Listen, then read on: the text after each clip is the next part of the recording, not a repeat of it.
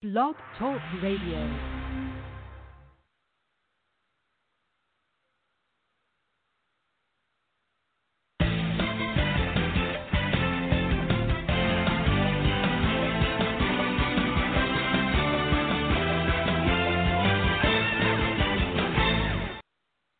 Welcome to ESPN 16. This is Tim Dumbrova along with my co-host Nathan Bush. We're here in a cold, windy Saturday afternoon in downtown Boise, Idaho, at the Boise Memorial Arena to bring you the first ever dance, dunk, devour competition. Uh, brought to you, of course, in part by ESPN and our good friends over at the Food Network. I would like to thank them for the sponsorship uh, and all the, uh, the goodie baskets. But anyway, um, tonight we're going to have uh, sort of the uh, I don't know what to call it uh, a draft, I suppose. You know, we've never done this before. This is the first time for all of us, um, where our competitors will uh, meet and uh, they will draw their music, their food, and um, for their uh, upcoming routines. Uh, of course, uh, a lot of people looking forward to uh, some type of rematch between that great American champion Ed Bogus and, of course, the Canadian crooner uh, Brad Peterson.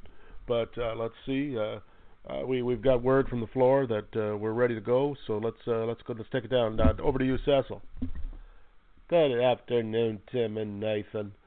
We're here in a warm, steamy, hot Boise auditorium. Oh, here he comes. Oh, the crowd is stir. Ah, here he comes. Here he comes. Oh, he's clearly the favorite. Look at this man. Look at him stride. Look at that. Po- that oh, the posture. Unbelievable. Ramrod straight. What an amazing. Po- oh, here he is. He, uh, he hails from Shinnston, West Virginia, of course. Um, he, of course, is recognized as the greatest athlete in Harrison County. Um, uh, he has a resume unequaled. Um, several uh, eating victories over the great uh, procrastinator and liar Bruce Probans. Um, uh, he does, in fact, hold the uh, world record for the uh, most deep fried pickles eaten with mustard in five minutes. Uh, unbelievable, 346. Uh, incredible. Um, I mean, he's done it all. Uh, been in the squared circle. Uh, uh, was briefly the NWA world champion after he uh, choked uh, Ric Flair to death on with a soggy mozzarella stick. Um, well, inside a steel cage, no less. Incredible. Um, currently uh, ranked number one in uh, the uh, World Pole Dancing Championships. And um, on a side note, he's going to be appearing as uh, Paula Abdul in an upcoming uh, motion picture um, titled uh, "My Time as a Laker Girl." Um, ladies and gentlemen, I'm proud to introduce to you the one, the only, the Ed. These hips don't lie. The Shinnston Sinkhole Bogus. Back up to you. Well, Nathan, that was quite incredible. Uh, Cecil in fine form again today. Uh, really fired up. Uh, Bogus, uh, pretty much, uh, well, he's kind of an all-round uh, guy. The only thing that could probably get him into trouble is uh, is, is the odd musical selection, and you know, we didn't really want to. He probably doesn't really want to pull health food out of the uh, pile. Um, anyway, Nate, uh, what do we need to know about Bogus? Uh, let's uh, give us a quick uh, overview of him. Well, Bogus comes into this event standing six foot tall, weighing a measly 195 pounds, the lightest competitive eater in the competition, and uh, really gives him an advantage, Tim, when it comes to the dancing and to the dunking portion of this competition. One thing we'll say about Bogus, Bogus is uh, really he's a favorite here. He's basically been called West Virginia's very own Joey Chestnut uh, and what he can do. Now, Ed Bogus wants to avoid all of the Eastern dances. He says Eastern dancing is not for him. He also told me that if he draws the Macarena, he has a special ensemble of jean shorts uh, that he will break out for the white man dad dance. So we have to look out for that. Of course, the health food is a concern, as Ed Bogus uh, failed to break the world record on chocolate Atkins shakes. Uh, he said that uh, not enough milk and not enough taste. But one thing is, can be sure competition will be stiffer here than it's been all over the United States, as uh, Bogus easily won the qualifier in uh, his hometown of Shinnston, where he almost he basically went unopposed, and he was able to pull off a 360 between the legs dunk, right after doing a slick cha cha. And of course, he did it all while breaking the West Virginia National Grilled Cheese eating record as he ate 50 grilled cheese sandwiches in 3 minutes and 15 seconds. It was really a sight to behold. Uh, so, Tim, I'm going to kick it over to you. Hard to argue with any of that, Nathan. Um, of course, who can forget that? Uh, well, people are trying to forget that evening back in uh, 2017 in uh, Pyeongchang when, of course, uh, Bogus well, he was accused of uh, trying to take out his competition. Uh, never should have paired up with Tonya Harding. That was a mistake.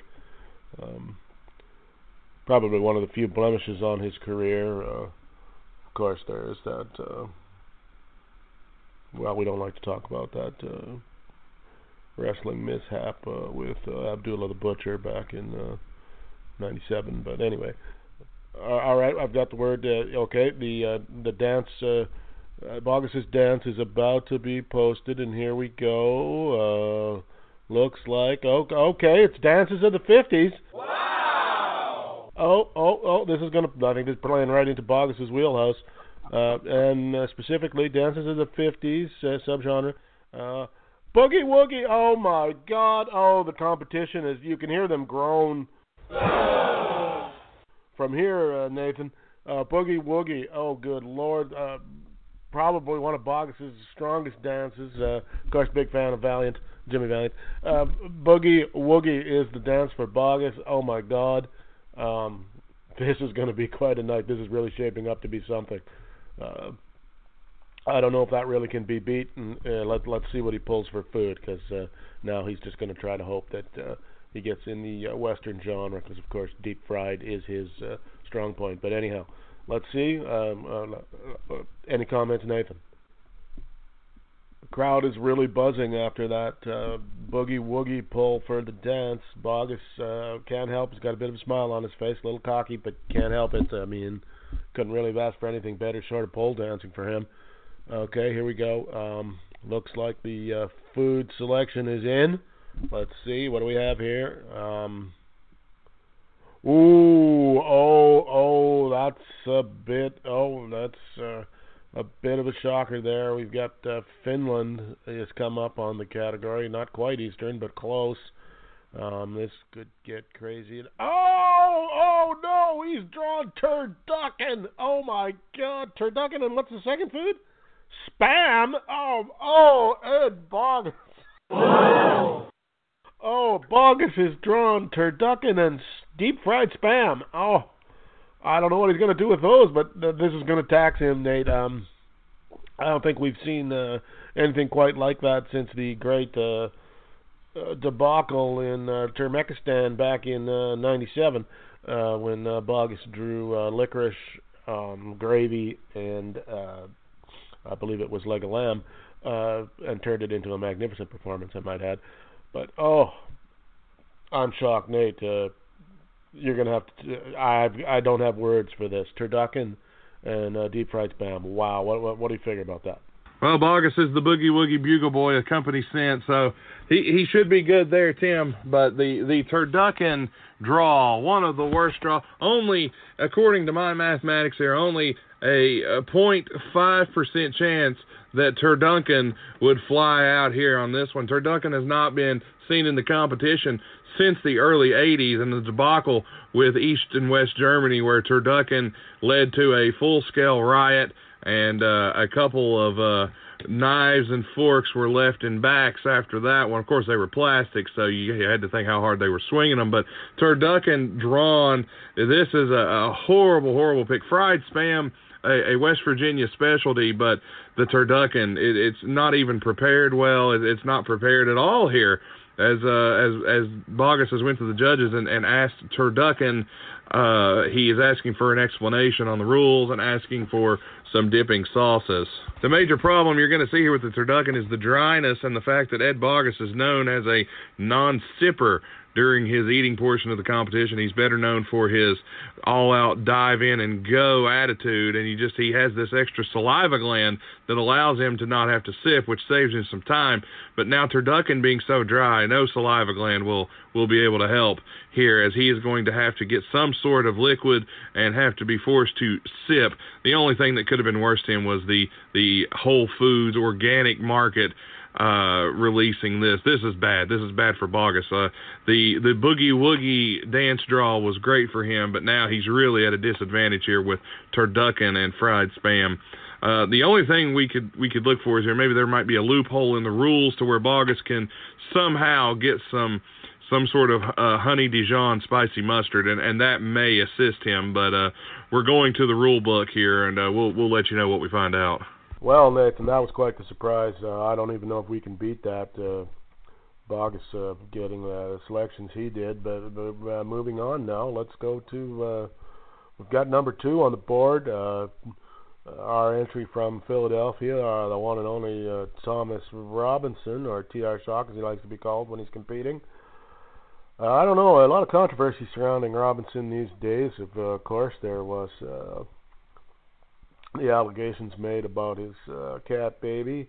Uh, a lot of legal uh, was in the news for a lot of the bad reasons illegally with the uh, uh, his uh, son, uh, little Tr, uh, um, sending him to Canada and uh, to a, uh, a work camp. Uh, a lot of things. Uh, of course, uh, also, I mean, who can forget? Uh, We've actually uh, in uh, the IOC and uh, Dick Pound have changed the uh, rules on uh, performance-enhancing drugs to include uh, Miller Lite or Coors Light in Tom's case. Um, also, I mean, uh, he's brought about uh, inadvertently a lot of changes in the uh, garb and uh, the official uh, uniforms for the competitors after uh, he was accused of uh, trying to blind uh, some of his competition with that big yellow vest. And uh, we don't even want to get into the whole uh, how many pockets does this giant coat have. Uh, know, hiding uh, condiments and uh, things of that nature in that giant coat. Uh, of course, also uh, he protested the uh, uh, several decisions by the uh, International uh, Olympic uh, Committee uh, over the uh, awarding of the uh, 2018 uh, gold medal. Um, he complained that uh, his uh, eating station and uh, dance floor were not well enough lit. Um, and uh, of course, there's that uh, famous audio of him. Uh, when they announced his uh, food in uh, 2018 there uh, you know oh no I, I don't like that not going down that road so uh, anyhow Nathan uh, what what do we need to know about Tom Robinson where are his strengths and weaknesses well, Tom started a new exercise routine that includes 16 ounce curls, and he has been preparing uh, quite a bit for this event, Tim. We we know that we CTR the muscles, the definition. He's very imposing on his wheel, uh, Tom's specialties include anything not green, so he will be able to take over that. The only thing green he likes is, and I quote, my lovely coat, which the coat has been barred from stage side. So we do know that the the coat has been barred. This issue coming down from the commissioner and uh, the the command coming from on high. Uh, one thing we do know is Tom is uh, he's a striking striking uh, competitor. He comes in and he's full steam ahead and Tom will tell you that he has no plans on going home tonight, and he's also called out the sensei of cilantro, uh, Armando Martinez. Who can forget that taco battle they had in Santa Fe? it was uh, one to behold, um, that's for sure. One thing we do know, Tim, though, is if Tom draws Philly cheesesteak or pizza, you might as well just Katie bar the doors because this one is over. Ed Bogus might be, you know, the, the Shinnston sinkhole, but Tom is where you send Italian and South Philly food to die. It's all over from there. The only thing I can uh, attest that to would be yours truly. If given uh, a half a rack of ribs, it's game over. So I think Tom, if he can get that, he will have a, a very good advantage. Tom, uh, if he can get the two step or possibly come up with line dancing uh, that will be on. Tom, uh, a big Billy Ray Cyrus guy, he, he draws that. You might as well just forget it. And uh, his dunk, he may not even have to compete in the dunk competition as he will. If he can draw that, Tim, I think he will wrap it up before we ever even get to the hoops. uh, Tom is uh, he's a favorite here in Boise though for his potato. You're not wrong about that, Nathan. I mean, uh, the less said about Tom Robinson and that uh, Armando Martinez taco debacle, the better. Um, I think I'm with you there. Uh, Robinson, of course, uh, very good uh, on the greasy end of the scale. Uh, the, the healthier the food, the uh, worse his odds get.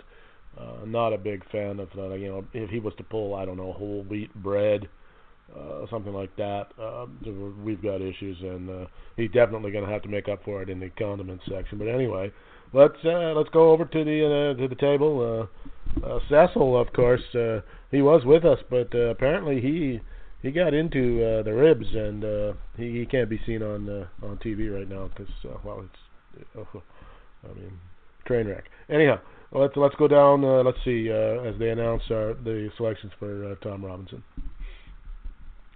So let's see here. Of course, everyone uh, on edge uh, because this is really big after Bogus's draw of uh, Turducken and uh, Boogie Woogie. Uh, I don't know if uh, a lot was riding on this, and of course, uh, I don't think we've mentioned yet the uh, prize money is an all expenses paid trip uh, to uh, uh, Lexington um, or or Louisville, your your pick. Uh, we're, we're not total uh, animals here. Uh, to uh, uh, seven day, seven night uh, extravaganza at uh, at uh, uh, Kenny Boland's house. So anyhow, let's see. Here we go. Uh, here comes the pick. Here we are. Oh, it's looking like. Oh, oh, Nathan. I don't know about this. I'm a little. Ah, I don't know where to take this. It's really going to depend on the musical selection. Interpretive dance.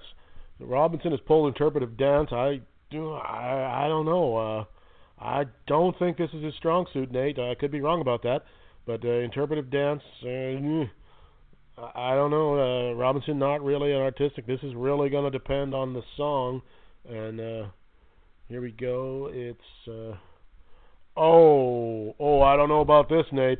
It's uh, Karma Chameleon by Culture Club. Uh, interpretive dance, Tom Robinson, Karma Chameleon. Uh, uh, I don't know. That's going to be tough from the for the Delco Destroyer. I'm not sure he's going to be able to deal with that one. Uh, this the, the food pick better come up big because if it doesn't, I think Robinson's in a lot of trouble.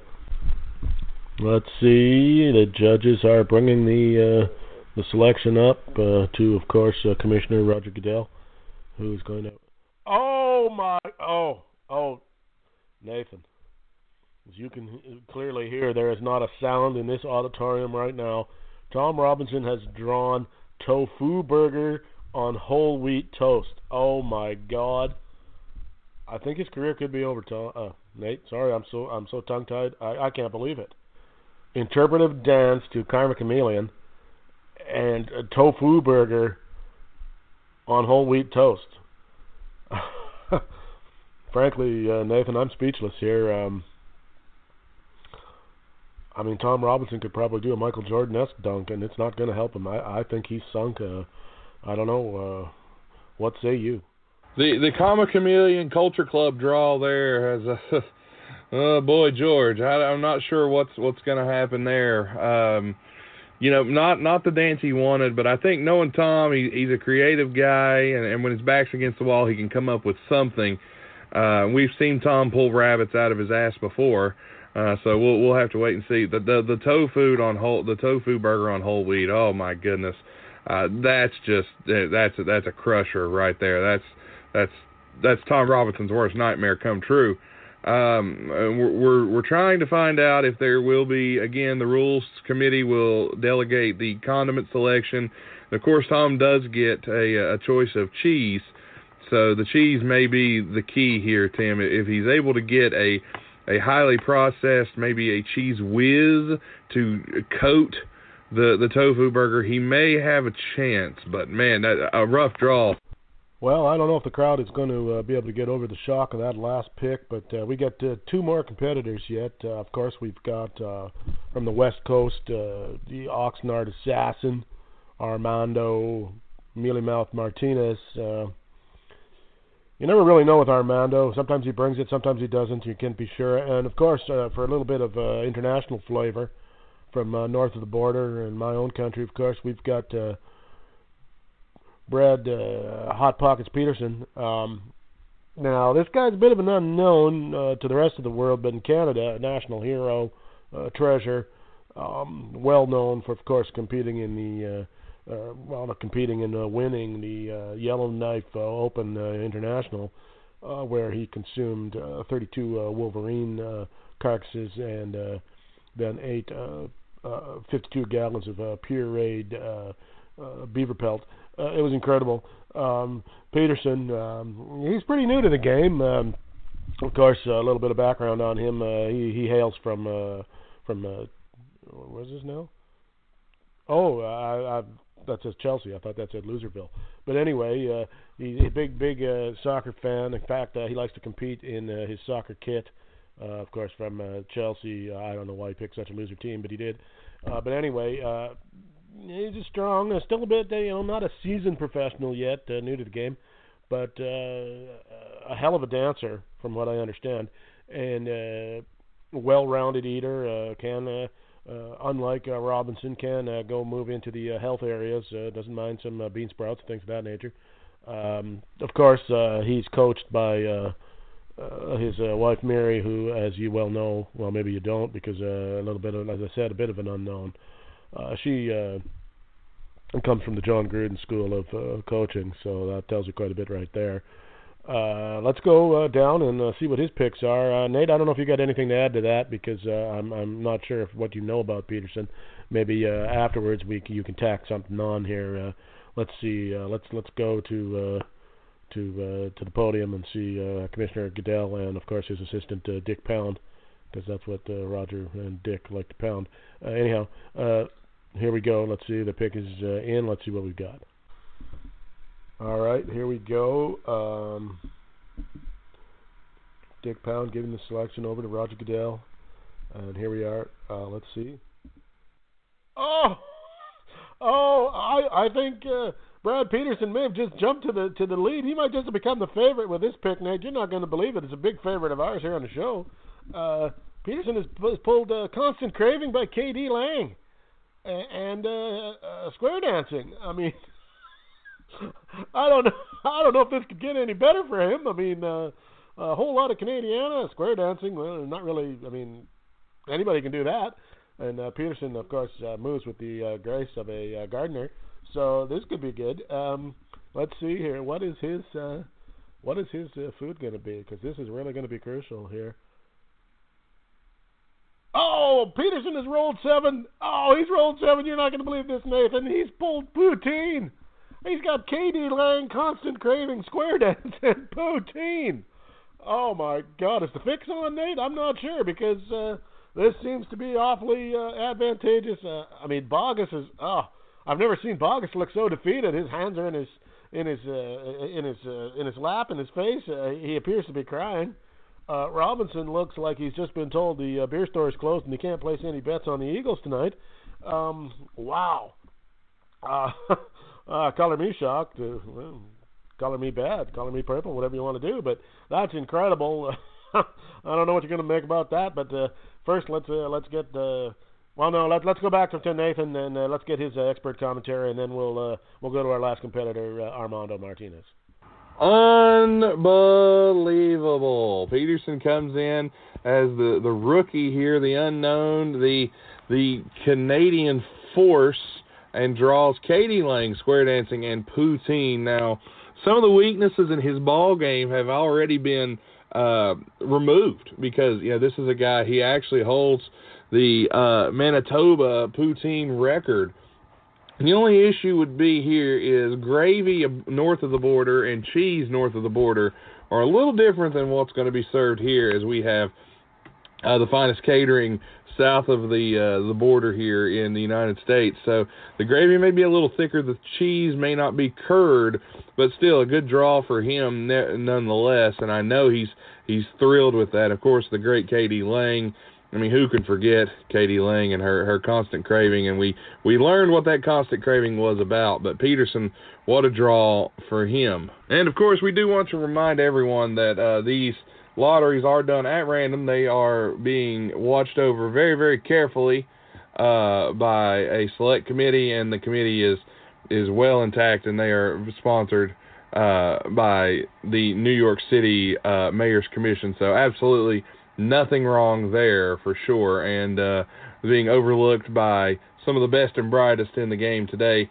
Um, so the the draft lottery here uh, really working in favor for Peterson Bogus. Uh, uh, he has some work to do. Tom Robinson has already um, apparently been into a got into a fight with a fan, and um, you know he's not been removed from the premises, but he has been chastised and uh, called several several names. And I think actually that uh, since he has been chastised and called several several names, Tom uh, may actually be thinking about proposing to the person that did.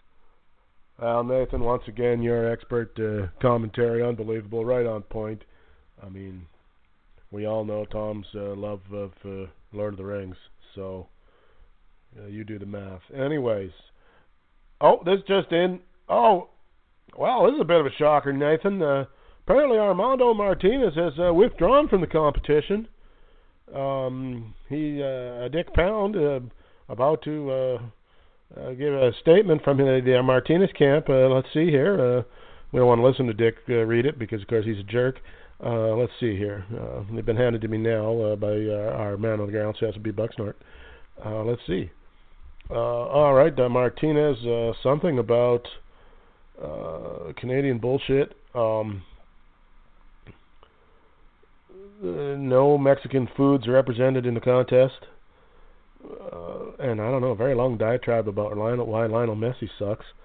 Uh, I really think, Nathan, this probably boils down to the fact that Martinez realizes with those selections that he's up against uh, superior competition here, and uh, he does not want to pull a repeat of uh, that Mexican, uh, uh, as we all know, back to the uh, World Cup where uh, Mexico was in fact slaughtered by uh, Guatemala uh, in the uh, round of uh, 32, and or the round robin play as we call it. The losses to Guatemala, uh, South Korea, and of course that absolutely humiliating loss to uh, the United States. Uh, it's a kind of a sore spot for Armando, and apparently he's packed his Volkswagen van and headed home.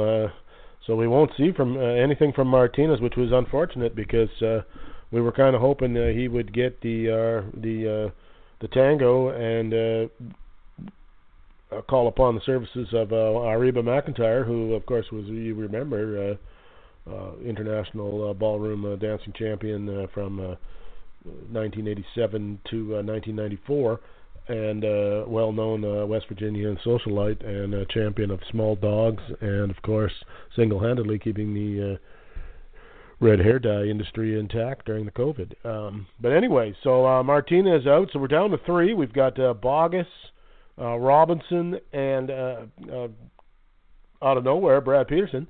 Um, I don't know, Nathan. Uh, I like Peterson's chances, but uh, you can't rule out the. Uh, I mean. Uh, Tom Robinson, a veteran, and I mean Bogus. I mean, if there's a competitor, I mean Bogus is basically uh, Kobe Bryant, uh, Michael Jordan, and uh, I don't know, uh, CM Punk rolled into one. I'm not really sure. I think you get that. Uh, you can't rule Bogus out. I mean, that man has on several occasions been down and out, and yet somehow, I mean, if they allow condiments, this is what's really going to come down to, Nathan. If they allow, allow um, and they have before. Uh, the precedent is there.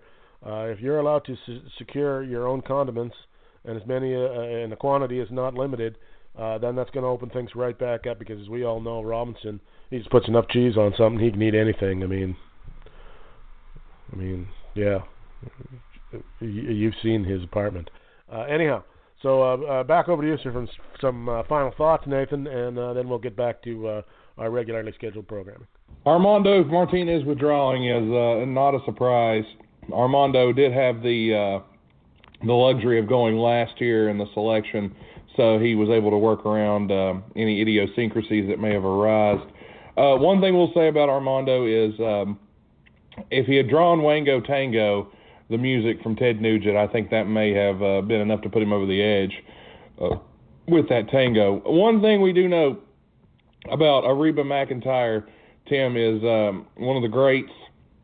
She uh, she can dance with anyone but also fiery and uh, has been known to um, fall asleep randomly. Kind of has that Rip Van Winkle effect during the day, and uh, not very good with loud noises. So the uh, the the the move by Martinez's camp not surprising. We remember Tijuana uh, was what Armando said as he left, uh, and of course we all go back to that. We all remember what happened in Tijuana uh, a few years ago.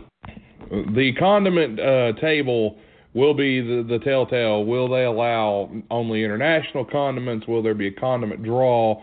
Will it be uh, serve yourself buffet style? Um, there's so many things that play into the strategy here, and of course we know uh, Tom Robinson, uh, a can of Cheez Whiz will lead, can lead Tom to victory. Uh, Peterson may have the early advantage, but again, the thickness of the gravy uh, may come into play for him. Uh, with the Sultan of the Sultan of Cilantro, Armando Martinez down now, that leaves a specific uh, group target we have here, and uh, there was no Latino representation this year, unfortunately. That's a that's a downer, but uh, we're looking forward to the competition. I think Bogus, Bogus, you're right. He, he's a fighter. He's uh, got a burning heart that's about to burst. Uh, a quest for answers and a, a quest for for victory here is is Ed Bogus, and and we'll see what he can do. And, and of course, never rule out Tom Robinson. He is a fighter from way back, and uh, he he says he might just do something about getting, and I quote, f f f f fired up. So, who knows? Who knows what can happen? Uh, one thing is for sure, the committee is is looking at the rules, and we'll see what happens, and we'll have an update. Um, overall, I think the the draft went well. The lottery, uh, we'll see what happens.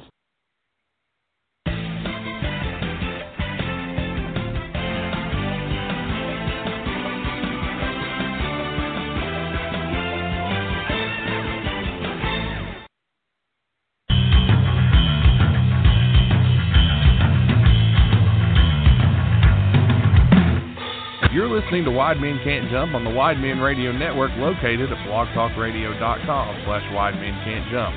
This show is brought to you by the law offices of Stephen P. New at newlawoffice.com, stripcamfun.com, Atomic Comics and Collectibles LLC located at facebook.com backslash Atomic Comics and Collectibles LLC, as well as at Stay Classy Meats at stayclassymeats.com, where you can use promo code WIDEMEN to save 10% on your order and receive a free pound of Montana grass fed ground beef.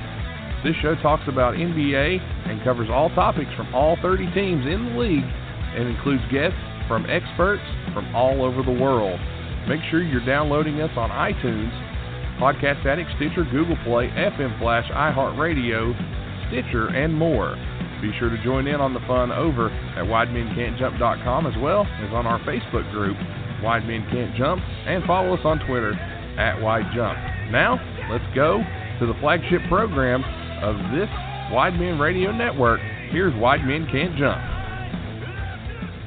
Ah, it's great to have live sports back, isn't it? Wonderful to be here. Back another week here on Wide Men Can't Jump. And there's so much to talk about in terms of sports. There's so much going on. It's a little bit of madness here in, in the world that we're looking at. Uh, but sports, for the most part, are coming back. We we've seen it. We've you know, we've talked about potential. Now we're starting to see plans go into action, and, and I'm telling you, there's just there's something about it that that will get you excited for sure. So looking forward to that. We got a lot to talk about here on this episode, and I do hope that everyone out there is staying safe and avoiding any potential hazardous places that you may end up. And uh, yeah, we just want everybody to be safe and sound. But joining me, as always, uh, he's supposed to, he should be back. I think I hear him. Ladies and gentlemen, from the Great White North, uh, this is Alberta's favorite uncle, Tim Dombroda. Dombrova.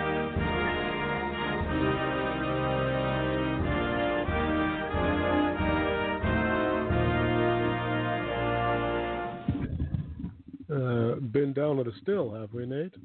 Maybe. Like Otis, man, off of Andy Griffith. I just go down, take, take, a, take a sip, and. Uh, That's all good. No, that's what. Uh, are we still in Boise? Or are we back in? Uh... Uh, I think I think we, we took the plane last night. It's oh, thank I don't know. thank God. uh, Boise, no offense to anyone from Idaho, but good lord. I mean, I, I like potatoes, but you know, kind of is what it is. I mean, yeah, I mean, you know, uh, here's your baked potato with pureed potatoes, sir. I uh, hope you enjoy it. Not really. It's one of those Uh, things you can only enjoy once, but you know, hey, Yeah, well, no, I'm a potato guy, but I mean, come on now. I mean, have they never heard of a steak in Boise? Apparently. no. But man, we had a good time, and looking forward to to some more. Uh, what a- what a crazy world we're living in right now, Tim. As as you've seen, and in 2020, if uh, if 2020 was uh, was an album, I think it would be Chinese Democracy because it has been a letdown and a half uh, this Oh, year. I mean, and, and it's a good thing. Like you know, we don't talk about the politics or any of that stuff. No, it- no, we don't. You know, between the sports and the, between the co- the COVID was more than enough. We didn't need any of that stuff that came after it. Uh, it just, you know, talk Yeah. about i- insanity after madness. I mean, it was just like, uh, yeah, you don't know whether you should dig a hole and crawl in it or what you should do. But hopefully, the return of sports will uh, get people's minds off some other stuff.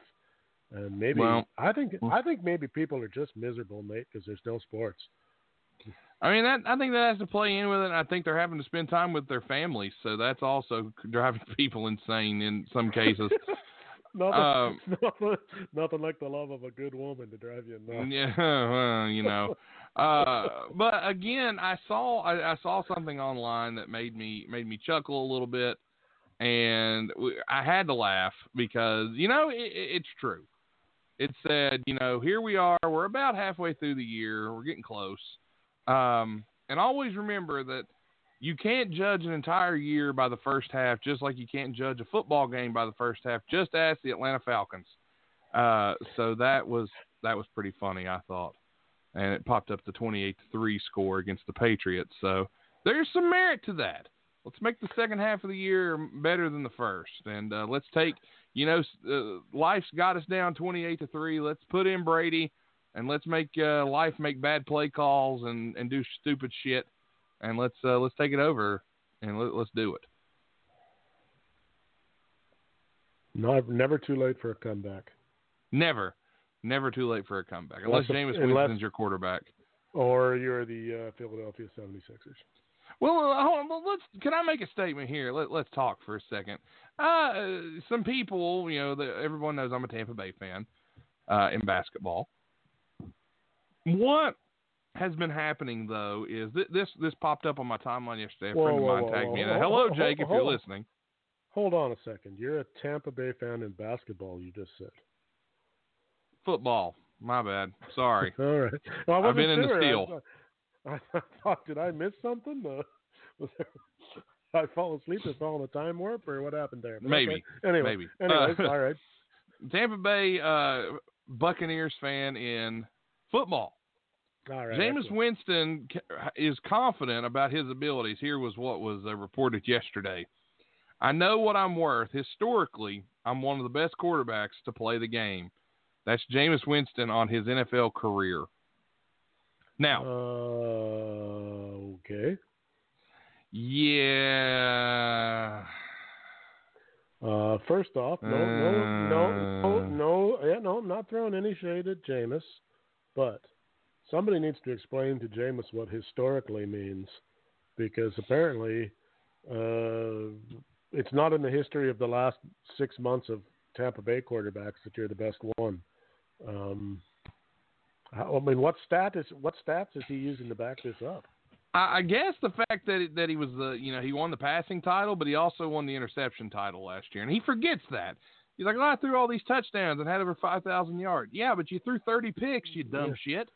Yeah, you're you're So- even at, at best. You're even. So What was it, eight? And eight? They went like what? Eight and eight, seven and nine with Jameis as the quarterback last season. Yeah, I believe I believe you're correct. Um, Yeah, seven and nine if I'm not mistaken. Didn't make the playoffs. Didn't win the division. Didn't even have a winning record. And you want to talk about you're one of the best to ever do it? Come on.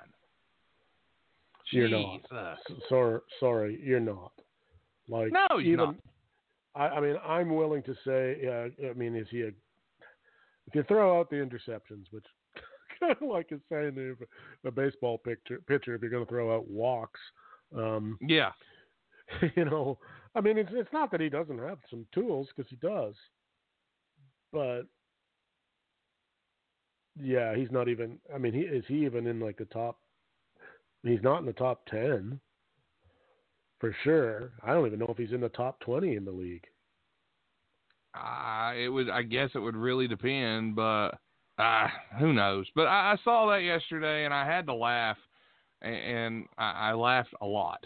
And then I, uh, then I said, "Well, Jameis, I'm going to chalk it up to Jameis has been drinking again here during the the pandemic. That's all I can think." Uh, but yeah, James, you're not one of the best to ever do it, buddy. I mean, you're not, you're not even one of the best right now to do it. Matter of fact, you're No. not even fine to do it right now. You're you're still looking for a job. Yeah.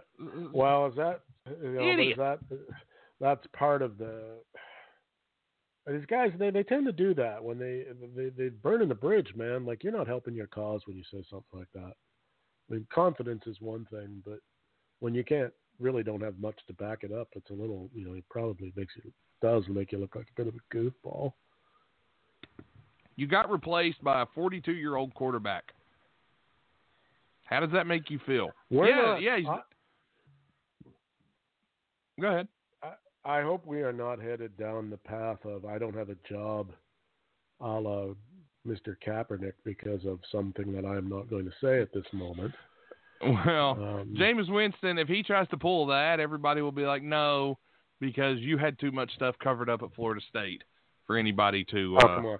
Uh, Kaepernick's not even getting away with it. People are going, okay, dude. I mean, all right, all that other stuff aside, but you were a mediocre quarterback at best on your best day. at least he took the Niners to the playoffs.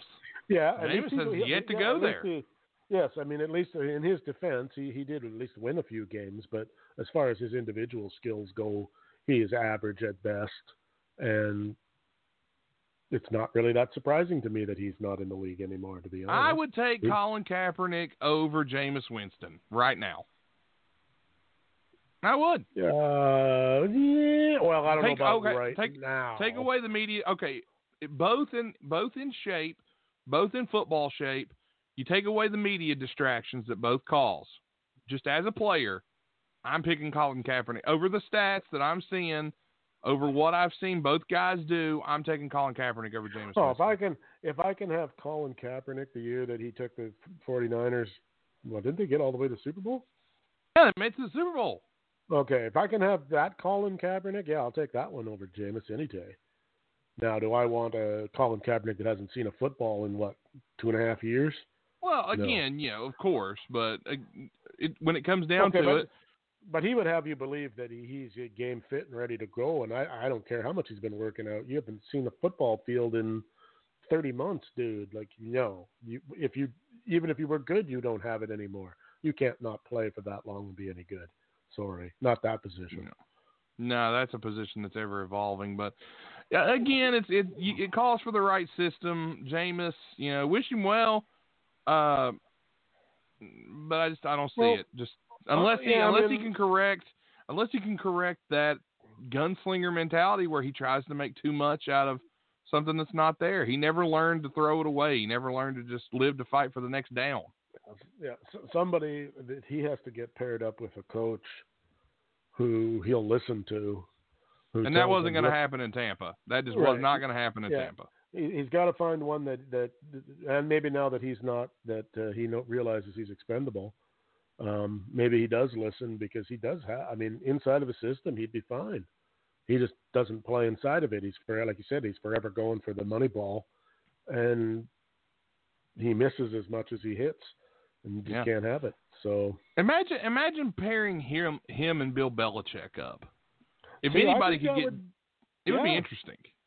Because if anybody Well- could get him to slow down and go through his reads and progressions and make him play as a quarterback, I think it's Bill Belichick. I think Belichick could could easily do so. I mean, you'd think all you would need to hear is, you know, dude, you you have the skills.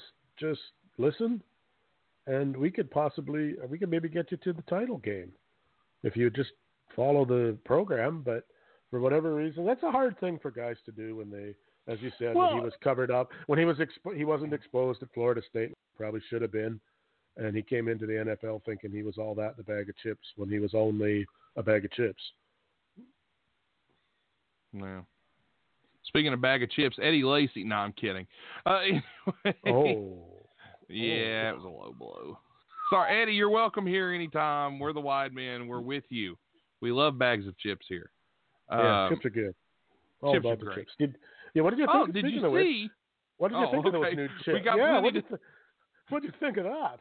the Baconator Well- Pringles? Yeah, Bogus, are you listening? Bacon Yeah, that- that's- Pringles? Yeah, I saw the the advertisement for Baconator Pringles, and I'm like, okay, you have my attention. I was, it's it's hilarious. We brought up the same thing. I you've got my attention. Now, can it deliver? That's going to be the question. Well, it could, yes, because it could be a total train wreck. Good. I mean, I've been I've had some high hopes for some for some chips before and been let down. I mean, okay, think about it now. Baconator. All right, bacon on chips has been done. That they can do. Yes, Okay, but the beef part, it's been done. uh, yeah, okay, but now we're putting them together. This is getting, you Yeah. know, we're getting now we're getting. You ever had cheeseburger Doritos? You ever had cheeseburger Doritos? Uh, no, I don't think so. That was a thing from years and years ago. Uh, they weren't bad. They really weren't bad. I'll, I'll give Yeah, credit. Did they ever have the fries and gravy ch- chips down there? No, no, they didn't. That's uh, Okay, well, they had- they had- thing. Yeah, they had them here, and that was a total miss. You know, Well, see, we had we had biscuits and gravy chips. okay, and I'll be just honest, don't I don't know how they tasted. I never tried one. I, I just don't know how that could be any good because you could just never live up to biscuits and gravy. I mean, Especially when Mama Bush makes them. Oh my God! yeah, I mean, I just Whew. don't know how. Too many people, you know, that's a food that too many people have ate for you know years and years and years in their own homes, and then you're going to try to copy it in a chip. Yeah, that's that's a risky Dr. venture. Tom Prichard was uh, impressed with them, believe it or not. uh, he came into a wrestling show one time and, and was asking if anybody had seen them, and a buddy of mine brought him a bag, and he actually really enjoyed them. So Tom Prichard approves the uh, biscuits and gravy potato chips. So uh, Dr. Tom approved, What? Uh, but I never tried them. I never tried them, so I can't give a review. Fair enough. Uh, how did we? Speaking of which, not to change the subject, but quickly, uh, how did we ever get Kenny Bolin to give us that seven day, seven night prize? Did that cost us money? Uh, I'm sure it did. It, it comes it comes out of your cut, so it's okay. Oh, all right. No, the hell with that, Shackelford. nah, what I did was I traded him some Stay Classy meats, and it, it seemed to work. no, he's gonna no, trade, no. and he's gonna call Stay Classy meats back, and then get double his money. We are not paying Shackelford this month. Oh, sucks to be him. Well, you know, missing a couple meetings. You know, we had Spotify on the line the other day. Shackelford doesn't show up. Makes me look bad. No pay He's a for you, bum. Shackelford. He's a bum. Keep him around. He uses those I- three kids as an excuse. I happen to know though that he has a, uh wrestling figure uh, fetish. Uh, Well, we won't talk about those. But nevertheless, now let's dive into some basketball talk here. Um, well, let's actually just dive into some sports talk because there's uh there's quite a bit going on in the sports world. If you uh Oh. look closely here, uh Tim, you're you're our man who covers hockey. You're the hockey guru here for the wide men. Indeed. Uh, they you were telling me about the progression. What are we looking at here with the NHL? How long till we're back on the ice? That's a good question because they, uh, depending on where you're at here, they're still trying to narrow down uh, where they're going to do this at for hub cities. Because of course, um, they want to be on board with the uh, health authorities, so they just don't want to do anything and then have the, you know, get it all set up and then have the health people step in and drop the hammer. Uh, I'm not exactly sure how stuff works for you guys down there. But up here, the health department can put a, you know, they don't need a, a legal, they can just call it a health emergency and put the kibosh on everything in like 10 seconds and would. Um, but I do have it on good authority, and it actually came out today that uh, uh, Edmonton and Calgary both been cleared by the health authorities and the government. Uh, their teams are back at practice with conditions, of course.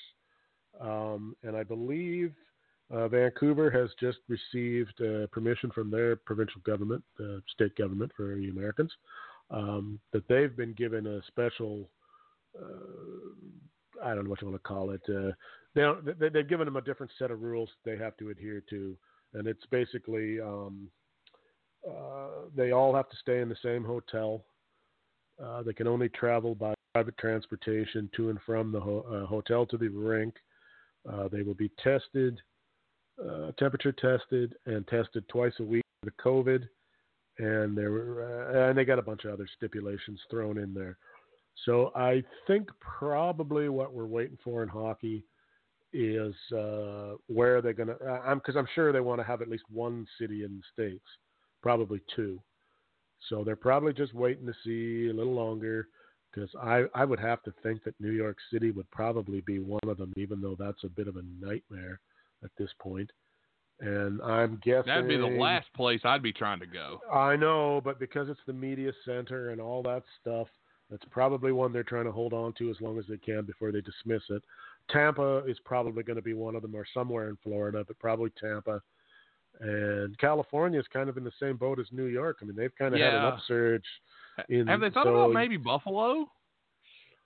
I don't know. That's because I know they had they considered Toronto, but they've kind of ruled it out because that's still a bit of a hot spot. Um, well, I mean, Buffalo is close enough to Toronto and New York to where you could possibly uh, still get that media coverage, but at the same time, yeah, uh, you're kind of safer. It's a smaller population, and we're into the summertime I'm, now, so you don't have to worry as much about the the weather per se. I'm wondering if it has more to do with the facilities. Maybe the the the, the rink in, Bo- in Buffalo is not bad, but it's not a part of a like Vancouver's is all part of a complex. Edmonton's mm, is all that part, might have something all, to do with yeah, it. Yeah, Edmonton's is all part of a complex. Downtown, you know, where Madison Square Garden is, I imagine there's a hotel 30 feet from Madison Square Garden, no doubt. Anyway, well, so I that, mean, that's you know middle of Manhattan. There's hotels everywhere. Right, so, so so that kind of stuff is a little easier to deal with. I don't, you know, Buffalo's not as far as cities go. No knock on Buffalo, but it's not the biggest. well, it's not really a destination city. Right, right. Per se. So, you know, like at Tampa, you know, they can they can have it at the rink, and there's probably 45 hotels within 10 minutes of the rink, so that's not a difficult thing to do. Um, I would think they'd probably like to go somewhere else, maybe be, uh, in the Western time zone at least. You know, so that not yeah, I mean Phoenix, maybe, maybe uh, Arizona. That's a poss- I mean well, Ve- uh, I kind of thought maybe Vegas. Vegas. Yeah, yeah, that could be. A You know, well, Ve- yeah, Vegas mean- actually makes more sense than any place. Honestly, I think Vegas is a, a good spot for them because you know they're starting to open back up a little bit now, and you can. I mean, hell, the Amenities. NHL with the money they could they could just buy out you know a whole hotel Well, say here this is our hotel for a I mean, while. the the franchise has already got you know there's a franchise there, so there's an arena. Yeah, all you need to really do is secure accommodations, and that shouldn't. Or you would think there'd be people lining up for that after not really being uh, able to do Yeah. much business. So Yeah, I mean the strip in Vegas. I mean, there if you want to talk about stuff happening and and places to go Yeah, in terms mean- of accommodations. I mean, my God, Caesar's Palace is is bigger than you know most cities. yeah, I mean, it's it's. I, I would say it's basically down to that, and just to make sure that whatever kind of protocol they've got in place, because they don't want to have happen, which we can just segue nicely, is that I see there are some NBA players that are starting to bitch about Orlando. Well, I don't know why they're bitching about Orlando. What's wrong with Orlando? I'm not sure what their what their issue is. Uh, Like, are they pissed they can't go out to like a, a club or something? Is it is it there's no, you know, it's not New York or Well- L.A. I mean, what what do they want here? apparently, it's uh, players are somewhat upset about the restrictive and isolated nature of the Orlando bubble, which includes no visitors until after the first round of the playoffs, which is seven weeks after the beginning of the of a mini training camp. So there are some guys, I guess, with families and stuff that aren't really.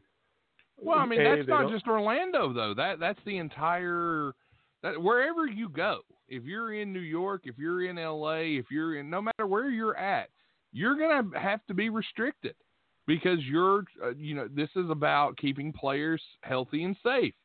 And this is about getting and finishing the NBA season. I understand you don't want to be alone, you don't want to be away from your families or you know if you're not a family man, you you want a good whore. Let's just be honest here. That's what you're after. And I get that. But at the same time, that's not what this is about. This team's well- not paying you to come down there on vacation. This is about basketball and this is about going to work. This ain't about having a good time and getting away. Eh, Well, I'll just, I mean, this is the statement.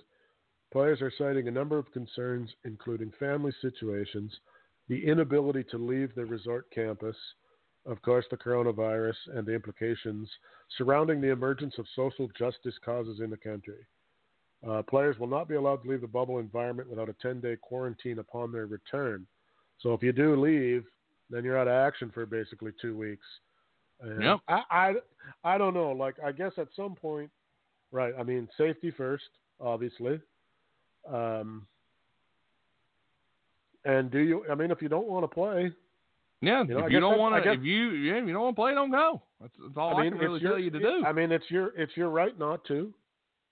Um, you're not going to get paid, mind you. you won't get paid, and you're going to have a bunch of people, not a bunch of people pissed but, at you. I mean, I would have to think that the being in the Orlando. I mean, most of the guys anyway can easily afford to bring their families. There might be the odd guy that that might be a financial strain, perhaps. Uh, but to be honest, not really. Um, Are they allowing or- them to bring their families? Because I heard they weren't even going to allow that. I don't see anything that says you can't.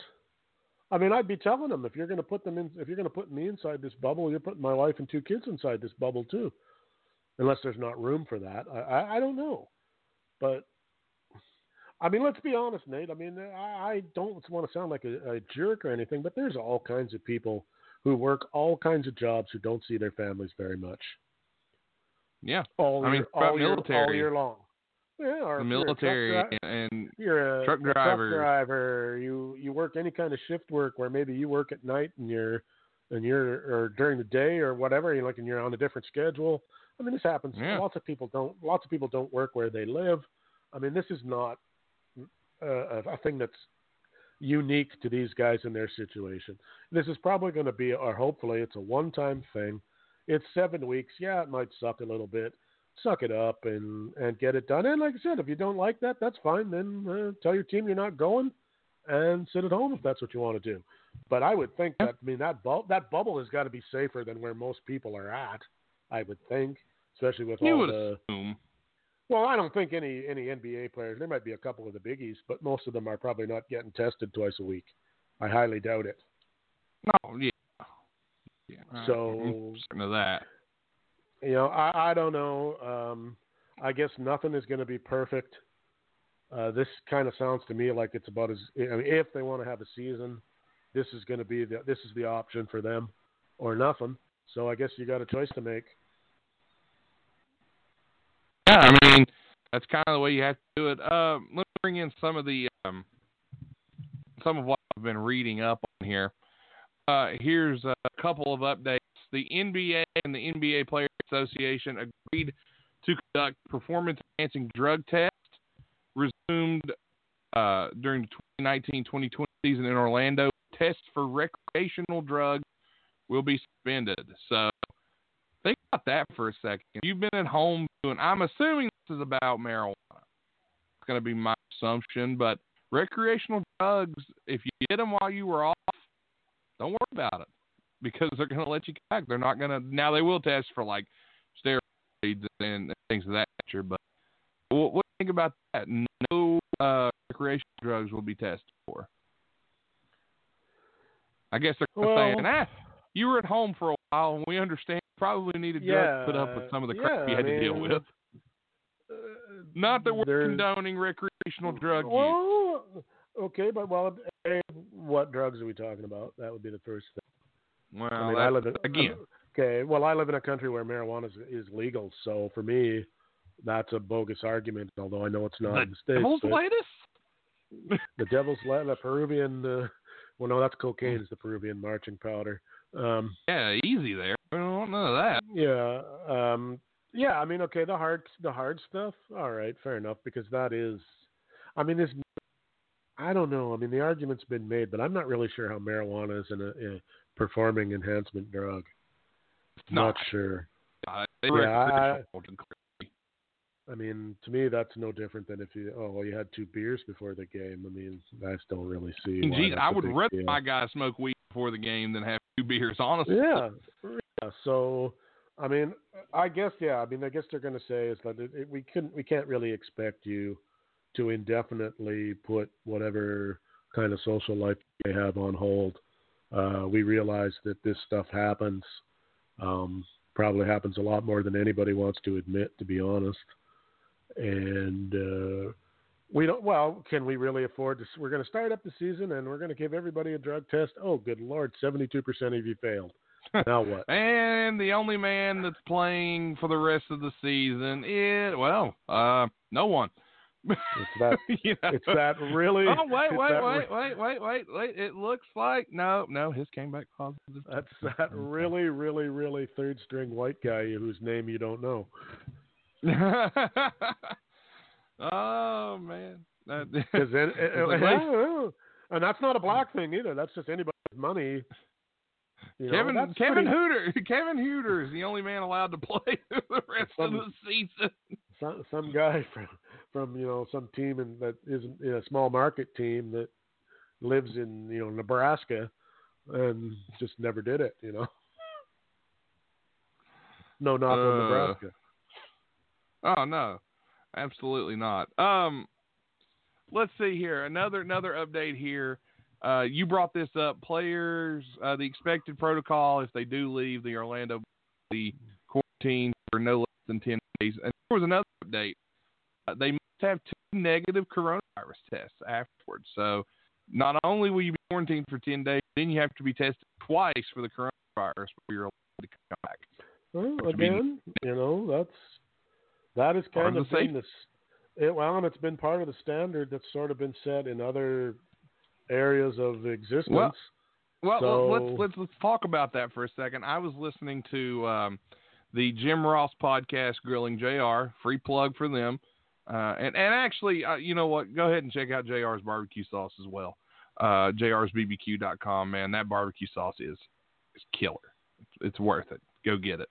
But um, I will say that I was listening, and they he was talking about being brought into Orlando, or not Orlando, but Jacksonville, for the AEW tapings, and that they are kind of quarantined there as well, but you know not as long as the NBA guys are. They fly out weekly, but he said that they are not only being tested almost twice daily that they're there. So normally about four times within a two day span. Every oh, time they come in and go out, they're getting temperature checked they're getting they're being checked in every way possible. They're wearing masks. They're not interacting with anyone. It's just them inside that building. And, and really, that seems to be the smart way to go about it for now. Well, you know what hap- You know what's going to happen if if they don't have every safety precaution they can think of, and somebody gets it. Let's say, even Lawsuit. if it's yeah, you're going to get sued, and we're talking not about suing, you know, white men can't jump for eighty-two dollars and forty-seven cents. We're talking about you're suing the NBA or the NFL yeah. or or whoever it might be, and that's going to be a multi, you know, that's going to be hundreds of millions or billions possibly. And I hate to say it, and I don't like to talk about, as we said, we try to avoid the politics here. But Absolutely. with the general, but with the general mood of the of the nation uh, for your country and in general the Western Hemisphere, you don't know what might happen in a court of law. Common sense right now seems to be a little Buddy, short. Uh, you yeah, got you that don't right. know. So you, yeah, I'm, we, we sure... may have to break down. We may have to break down you and I and do a, a political show one of these days where we just bitch uh, and, no, and let our really, actual viewpoints out because we we're on different probably, sides on a lot of stuff. But not that stuff. We're not. No. On the small things we are, but the big picture we're not. We should probably bring uh, Mr. New on as the voice of uh, legal reason. We really and, should. Uh, and and have a chat about the legal ramifications of all that stuff and Because know I'm what, sure, like said, we should try and do that next week. I'll I'll call Sure. Steve, uh, and we'll try and set that up because uh, he actually I talked to Steve the other day, and we were talking about uh, you know just you know shooting the breeze and how much he enjoys the podcast, and you know always telling us he wants to come back on whenever he gets a chance, and he's a busy dude right now. Uh, is Stephen P. New like he's got so much going on, but he always makes time for for Wide Men Can't Jump, and we do appreciate him for that, and. uh uh, and we broke Twitter the other day with Stephen P. New. we kind of we we ended up. I mean, on, you, I mean, you, you got to wonder if there's not a lawsuit coming his way for that. I mean, Oh, ki- you know, ki- we posted. Mr. I don't know if anybody missed it. You, if you missed it, go back and look. It, it was it was fantastic. Uh, I mean, there's posted. there we, a- Tim and I. Oh, let's, let's pull back the curtain. Let's just tell the story. Tim and I late last week were having this conversation. Okay? We were talking about uh, Kenny Omega because, as you all know, we're both wrestling fans, and you know, Tim and I are not crazy about Kenny Omega. I know, like, oh my god. we don't Um, we don't hate him, but we no, think no, he's I, I I think he's no. good, but he's but far I don't from think greatest, he's as good as he is, as he thinks he is. right, or as they try to advertise him as. here's what here's what I, I never try to comment wrestling stuff on the Wide Men page um, negatively. I always try to do positive wrestling posts. Um, but the other day, Kenny Omega just he crossed the line with me, and, and I didn't even say anything bad. All I said was, um, let me see. Let me. I'll read it verbatim. I'll read it verbatim because it, it, it dumbfounded me that that, that well, it was, came a- out of this. it was man. definitely an analogy that no sports person should ever make. in not any way, even- shape, or form. Yeah. Uh, no, to quote Jim there's just- Justice. There's just no way to. You quoted. Oh, good lord! This show has jumped the shark. Oh yeah, we have. It's over. Okay, so some here was here was the here, here was the the quote. Basically, it was people talking about. There's people talking about this whole thing with with with uh, Kenny Omega and, and and all these different things and uh, Kenny Omega tweeted some some things here. He said, um, and he was talking negatively about Harley Race, which I'm not a big fan of. And um, this guy says it's kind of this guy said that uh, certain people in the wrestling business have um, what's the term here? They they have criticism for him, and the guy says it's kind of funny how you never address the specific criticism of your in-ring work that people have. Here was Omega's reply. Reply? Reply. Here was his Oh, reply. damn, dude. I'm off tonight, and I apologize. out kidding. there. I am having a time. I do apologize. All right, here it is. Kenny Omega says, "I'll get around to it after Michael Jordan responds to the criticism of his jump shot. See you later." I had to tweet well, something. Okay, what did you tweet? I had to tweet exactly? something. I tweeted the first tweet was wow. Compare yourself to Michael Jordan. Wow. Unbelievable. I tweeted back, no, right, and I said this. I'm I'm not an Omega hater. He's not my favorite thing, but I think he's a good worker and has good to great matches paired with good to great workers. But to compare yourself to Michael Jordan, that's just a little silly to me. So that was my response. And then you and I were talking about it that evening. We were like, you know, uh, this dude comparing himself to Michael Jordan. This is the guy that throws the the silly jazz hands that people talk about all the time, and and then we both started to talk about Steve because in Charleston, West Virginia, there was a live episode of AEW Dynamite. Steve New had front row seats. I was there. I was in the building. Steve was sitting front row opposite the hard cam. And if you haven't seen this, it is the greatest thing on the internet. It was Steve New doing jazz hands behind Kenny Omega, who's doing some kind of jazz hands himself. And it is hysterical. And we talked about it and we looked for it forever. And I finally found it on a Reddit forum, thank God. And I posted it on Twitter. And it, this hadn't resurfaced in a while. and it blew up. Like it, it got like 133, uh, you know, com- or, uh, likes, and then well, Steve was, shared the it. last Uh, the last time I it was- looked, it was like a, in the what twenty five thousand or something crazy. It was Yeah, nuts. it was getting it was getting ridiculous. It got seen by like 25,000 people and and all this stuff. And, and so I talked to Steve about it, and Steve thanked me because he'd been looking for that. And I said, "Well, I found it, and I sent it to him." So it's just funny you, the reach that some of the people we have is, and, and the funny stories of how you can go from different places. I mean, I Uh, don't, I don't doubt if you walk into new law offices, there's a TV in the corner with that thing playing on a loop. and there should be. And oh, I'm should be. not. But speak, Yeah, I mean, I'm not arguing it. I, I think it's great. I mean, speaking of Stephen P. New, let's go ahead and pay some bills, Tim. Time to thank Stephen P. New, the law offices of Stephen P. New. We'll be back and we'll talk a little more here about some more of the basketball restrictions and, things of that nature. Let's hear from Stephen P. New. Personal injury, product liability, workplace accident, mesothelioma law, Social Security disability, unfair insurance practices, family law, employment discrimination, and more. All this can be handled at New Law Office with Stephen P. New. It's New Law Office with Stephen P. New. You can get your free consultation today by calling 1 800 208 9169 or 304 362 7345 for your free consultation. A new level of personal service, whether you've been injured or facing divorce or experiencing workplace discrimination, you can rely on compassionate, thorough representation from New Law Office.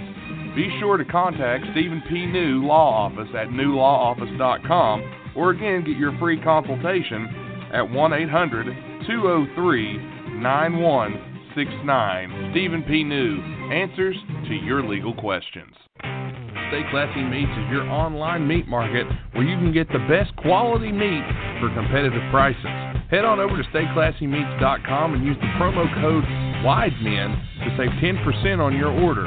That's right, if you head to stayclassymeats.com, you can save 10% on your order with promo code WIDEMEN, but that's not all. Not only will Stay Classy Meats give you 10% off, they're also throwing in a free pound of Montana grass-fed ground beef. Make sure you get over to stayclassymeats.com right now to check out their selection. Whether it be pork, ribs, chicken, steak, bison, ribeye, or any other type of meat that you desire, you can get it at stayclassymeats.com. They are high quality meats that you will not want to miss out on. If you like to eat well and eat clean and eat some of the best quality product out there, Stay Classy Meats is for you. Again, head to stayclassymeats.com right now. Again, thanks to the law offices of Stephen P. New and the great Stay Classy Meats for hooking us up with all of the best content of meat that we can have. StayClassyMeats.com. Now's your chance. Go order StayClassyMeats.com. can you believe? Tim, Nick, are you with me? I, I am, but can you believe at Stay Classy Meats that they are uh, still, uh, even with the social distancing rules, still producing great uh, uh, classy meat? That's the that's the name of the game. You know how? Do, But- I got to know. I mean, how are they killing those things without getting close? Long, eh, long distance snipers, maybe. I'm thinking Robots? bows and arrows. Ro- well, I mean, they're located in. Montana. It's near where Custer went down. I'm thinking it's it's got to be bows and arrows They could just be running them off the edge of a cliff. or that. But who's going You down there and cleaning it up? Did you know there's a place uh, called that in Alberta? What? Go down there and get it? Buffalo, uh, Buffalo Jump, where uh, back in the Buffalo day, the, um, where the uh, Native Americans used to run the buffalo off a cliff. They would just Yeah. chase them until until they ran to that spot and fell off, and they'd be down at the bottom to uh, process the uh, meat, so to speak. A little bit of Canadian What? there, a Canadian moment. this moment in Canadian history. Brought to you by the makers of maple syrup. Brought to you by Eco Pro. All right, uh, a little more Oh, update boy. here on. Uh, so, yeah, you're welcome for that. Uh, if you haven't watched In Your House from this past from NXT on the WWE Network, do it. And if you want to hear more about it, check out In This Ring with me and Joe P as we talk about it. Uh, all right. Anyway, here's another Oh, uh, update. Who who else wasn't somebody squawking in the NBA yesterday or the day before and needed a good slap? Um, it's hard saying. Oh, our our good boy, uh, uh, our a fan favorite, big fan. Uh, Show's just a huge fan of his. In fact, uh, one of our compatriots, uh, Mr. Robinson, just loves this guy. Uh, Joel Embiid. Oh, Joel. Did you, did you see what he said? I did not. Fill me in on that. Joel has apparently uh, been working harder than ever, and is uh, working out past uh, harder than he's ever worked out before during the COVID. Well, good for him. And I'm like, okay, uh, Joel, do you remember last year when you were in the NBA playoffs? Are you trying to tell me that you're working harder now when you're not with the team or anything else than you did when you were in the middle of a playoff run? You well, I mean, it wouldn't shock me if he actually was because you know if he's tired the next day, he can lay in bed. He doesn't have to actually go out and and and work out if he doesn't want to. True. I gotta wonder too when Joel says working out, he might not necessarily be talking about basketball skills. Well, he might be playing video games and he's working really yeah. hard at it. I was thinking maybe pulling a groin playing soccer like he did the last time. Brilliant man, isn't he? Um, you know, it was voted online here as I was looking on Twitter the other day. There was a lot of, uh, you know, a lot of the sports sites are just putting up kind of just as much as they can just to get, you know, some kind of content out there. And one person put up, who's the most disappointing team in the NBA this season? And then Twitter users, it was no surprise. Twitter users overwhelmingly, almost everybody put the 76ers because this was a team that everybody looked at and said, you know, they should be a top two seed in the East, and right now they're sitting like I think sixth. Um, and that's just a major letdown for them. But it's not surprising looking at that team because again, people were saying, "Oh, they got this and they've got that." They don't have what they need. They they have no real outside scoring yet. They are six. They, they, are they tied ha- with Indiana. They could go up. they fifth, never have though. I mean, they have. They haven't had any outside their best run, their best chance, and I hate to give this guy credit because he's a, he's yeah, a I was gonna, fucker. I was gonna is with say, Jimmy Butler. Yeah, I mean, sure to Jimmy Butler, who has ever? I mean, they had some part-time players that uh, could hit the three now and then, but they weren't starters. Uh, yeah, the, the the foreign connection there, what Ilyasovich and um, I can't even remember what the other guy's name was because they both kind of faded into obscurity. Ilyasova and Benelli. Benelli, right? Marco Belinelli. Yeah, I mean, and they they've had nobody else. Uh, they got a point. They got a guard who can't, who won't shoot. Nope. I mean, I mean they've got some glaring. They threw a damn parade when he made a three in a preseason game. the media went totally nuts when he nailed one during the regular season, but that's a whole. Yeah, I, yeah, I don't. I thought know. the Eagles won the Super Bowl again. I mean, they compared to what they should be. Although I gotta wonder, Nate, is that not just maybe uh, people buying into the hype and all of that? That they maybe really they're a good team, but they're not a great one, and they're never going to be. Yeah, and I think a lot of it has to do with with the personnel and the coach as well. But I, they, they've been disappointing. It's safe to say they've been disappointing. I had them finishing higher because I thought that Joel Embiid would have an impact this year, but he hasn't. And I, we may seen Joel Embiid ceiling. It's a possibility because unless he unless he gets better, you've seen what we've seen. Like he's not extending his range much. He can hit out shots sometimes, but he's shooting way too often. Uh, his defense is good, but not great. Simmons is a, a train wreck in terms of offensive capabilities. He is a nightmare on offense. His plus minus is, is awful most of the time.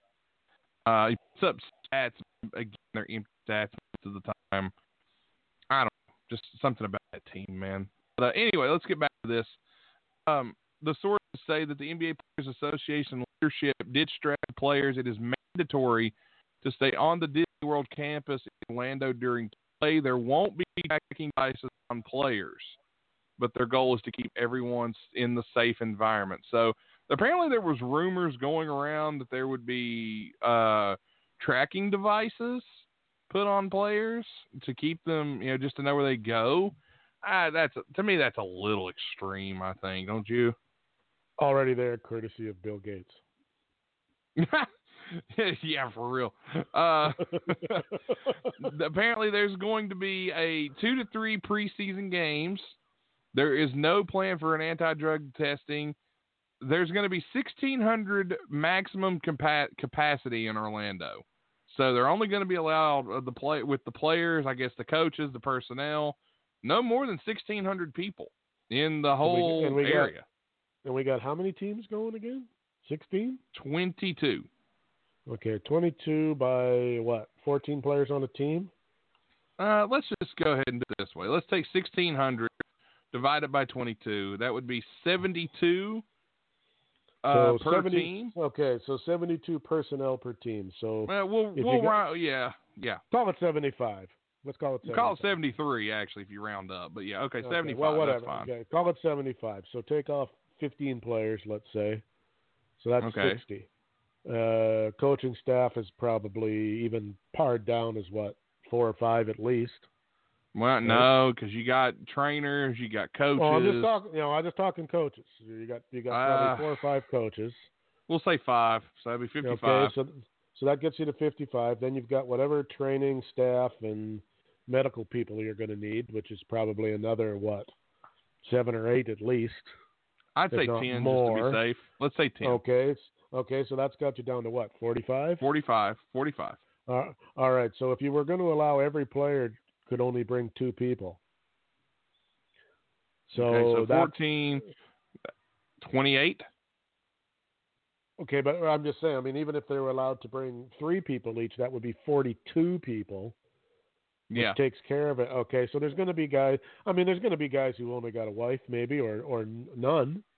Maybe you got a girlfriend or whatever. But Yeah. there's going to be guys that got a wife and three kids and that kind of stuff. So that probably doesn't really work. Um, and that's not counting whoever's going to. I mean, there's going to be refs. There's going to be uh, whatever uh, score guys and all. Uh, all this kind of stuff. There's got to be some kind of support staff in there for this 1600 too. That can't just be players. You know, somebody's got to be looking after them and feeding them and cleaning up and uh, all that, you know, hospitality and all that sort of stuff. I mean, too. I mean, you got to have what, 10, 15 drug dealers. Well, again, if they're only allowing 1600 maximum, yeah, really, uh, capacity. about this: are they are they counting as the people that work at the hotels too? Well, that's what I'm. Yeah, that's what I'm saying. I mean, are they counting the, the all the hospitality staff and? I mean, Yeah. Lord, I mean, there's going to have to be at least ten hookers per team. I mean, Give or Especially- take. especially if there's no wives there. I mean, Yeah, really. that that number might go up. I mean, Might need might need to bring about twelve apiece for the coaches. that's it. I mean, there's. It's just. It doesn't sound like enough enough room for everybody to bring. You know, three or four family members, and you're going to have guys Yeah. who've got bigger families and. Uh, yeah. So, and that doesn't, you know, okay, now, so if you get to bring your family and kids, does the coach get to bring his? And does the ref get to bring his? And, oh, by the way, oh yeah, we got to count that- the refs too. yeah, I mean, and oh yeah, this guy's got a grandma who who who lives with him, and he she's old, so we're going to bring her too. And you know, where do you stop it? It's probably easier to say nobody. And to I mean, honest, honestly, as you, yeah, as you said earlier, the. NBA is the NBA is not beholden to to make these guys' family lives any better for these seven weeks. I mean, that's it sucks, but it. God Lord, you've been locked up with the people for the last three months. I'm going to guess that a lot of guys are going to be happy to get away. Well, you would think that. You you would Well, not, you would not, really think not so that, much but- because they hate their families or anything, but just I'm I'd, I'd be happy to be back playing basketball. And if the price I got to do is okay, I can't see my family for a couple of weeks. I mean, I don't. I mean, I I'm a big family guy, and I probably wouldn't like that very much, but I'd probably still do it. Yeah. yeah. Uh, well, let, let's also look at this here. More of this. Uh, they're also going to actually potentially have crowd noise at these games. You know how they're doing it, Tim? Uh, twelve thousand five hundred holograms with audio tape, reel to reel, Nate. Reel The reel, baby. NBA 2K crowd noise sounds. Oh, good lord! Really? I Well, mean, I can't. I can't say as I've heard those, so I should probably uh, reserve judgment on that. it doesn't sound bad. I, I mean, if you play the games, but I don't know how it'll sound with the. I mean, Why wouldn't you just take a tape of the uh, crowd noise at the uh, homecoming parade in Shinnston for Ed Bogus? I mean, well, I mean, we don't want to drown. We don't want people to die of, of deafness. So there there would be no downtime in that tape, I guess. So. no, not not a not a scratch. We'd only have to play it once. Will the Um, uh, so, will the crowd noise include uh, inappropriate racial slurs? Uh, I mean, no. Well, not gonna be very realistic then, is it? Well, I mean, Russell Westbrook will probably get tossed, but it's still. I mean, will they will they have the odd, you know, hey LeBron, you suck? Well, You know, no, that like- that that that's stuff like usually from the players, but Quit yelling at me, LeBron. I don't know if they're going to allow Dan Gilbert there or not. Uh, You're not my coach. Stop it, LeBron. Yeah. Quit it. Dan Tony, stop! No, but uh, Okay, here's another. Now that brings up a no. That brings up a certain. Not, not to cut you off. That brings off a, a certain thing that I never really thought about till just this minute. What are they going to do during timeouts and stuff? Play white noise so that the other team can't hear them? Yeah, they always play music. They'll probably play some music. They always play music during the timeouts. Uh, uh, all right, and then what about the, as far as the broadcast goes? Because there's no way they're not picking up those noises. They're going to have to turn the mics off, Well, I mean, they Or might. ho- I mean, or hope nobody's dropping it. I mean, they go in there every once in a while, but you got to know some hateful stuff is said during some of those meetings that never. Oh, I'm sure. The light of day. Well, it should. You're supposed to not like the other team, but uh, I don't know. I mean, they're going to have to. I hope that they don't go. Okay, this is how we're doing it, and we're not bending from this formula no matter what. They should come up with whatever idea they want to go. Let's try this. All right, we played two or three days worth of games. What's the feedback? Uh, because I mean, that really is the only thing that's going to matter right now is what people watching at home think of it, because there's no live crowd to consider. So, and they want to keep eyes on the product for advertisers because it's the only way they're going to make any money right now. So, I hope they're at least open to okay, fans don't like this, or that doesn't, you know, like their stupid uh, horse thing there that went off so horribly. Um, yeah, God. yeah, you know, you don't want a repeat of that. So I Very hope they're true. willing and I hope they're willing and ready to go. Okay, that didn't work. Uh, we got to try this, or let's switch it up and, and give this a go, or whatever it is. But because I mean, the, let's be honest. I mean, I'm ready for sports to come back, but they're they're riding the razor thin line between uh, people being really really excited and people going, you know what? I haven't seen this for three months, and this stuff is garbage, and I'm not watching this either, and I'm going back to doing whatever it was I've been doing. Yeah, I mean, you're uh, right. I mean, well, Major League Baseball is right on the cusp of Mm. people are people are sick and tired. They don't care anymore. They did for a while about the players getting shafted or owners or however whatever side of that argument you're on. But it's getting to the point where can you guys just make up your you know we're quabbling about half a million dollars now, dudes. The people in the real world don't care. Are you going to play Yeah. or not? Because if you're not, shut up and let's just kill it and be done with it. Because they're well, they blew. I mean, we talked about it the last weeks. They have blown. They baseball should be back on already. There's Oh, no yeah. reason why it couldn't be. I mean, it's basically social distance itself for the most part, except at home plate. Uh, and Yeah, other than basically. that, yeah, pretty much. So, I mean, they like they should have been playing already, and they blew a chance to grab a a huge lead in being first back, uh, first market share, all those things that advertisers and networks care about, and they blew it. And I th- I think Major League Baseball is going to be in trouble. I really think their numbers are going to suck. I, I've said this: baseball is baseball's worst enemy right now, and that is the truth, and that's how I feel. That baseball has I hurt know. baseball quite I a mean, bit. They have shot themselves in the foot repeatedly, even worse than the NFL, and that's saying something. Um, yeah, usually nobody makes a, a bigger ass out of themselves in the NFL, but they they've done it. I mean, now, I mean, I read yesterday they, the owners made some proposal. The players uh, apparently didn't even look at it and made a counter proposal. And I'm like, how the hell do you make a counter proposal if you didn't look at the one you were given? I honestly just- don't think they want to play. I really don't. That's where I'm at. Well, I think the owners are will play, but it's going to be on our terms entirely. And if we don't get those terms, we don't care because we're billionaires, so we really don't care. and then you've got from in my take, anyways. Then you got the Players Association, where they only seem to be concerned about the upper echelon, big money making players. The Mike Trouts of the world, who okay, well, Mike Trout's going to lose nineteen million dollars or whatever it is.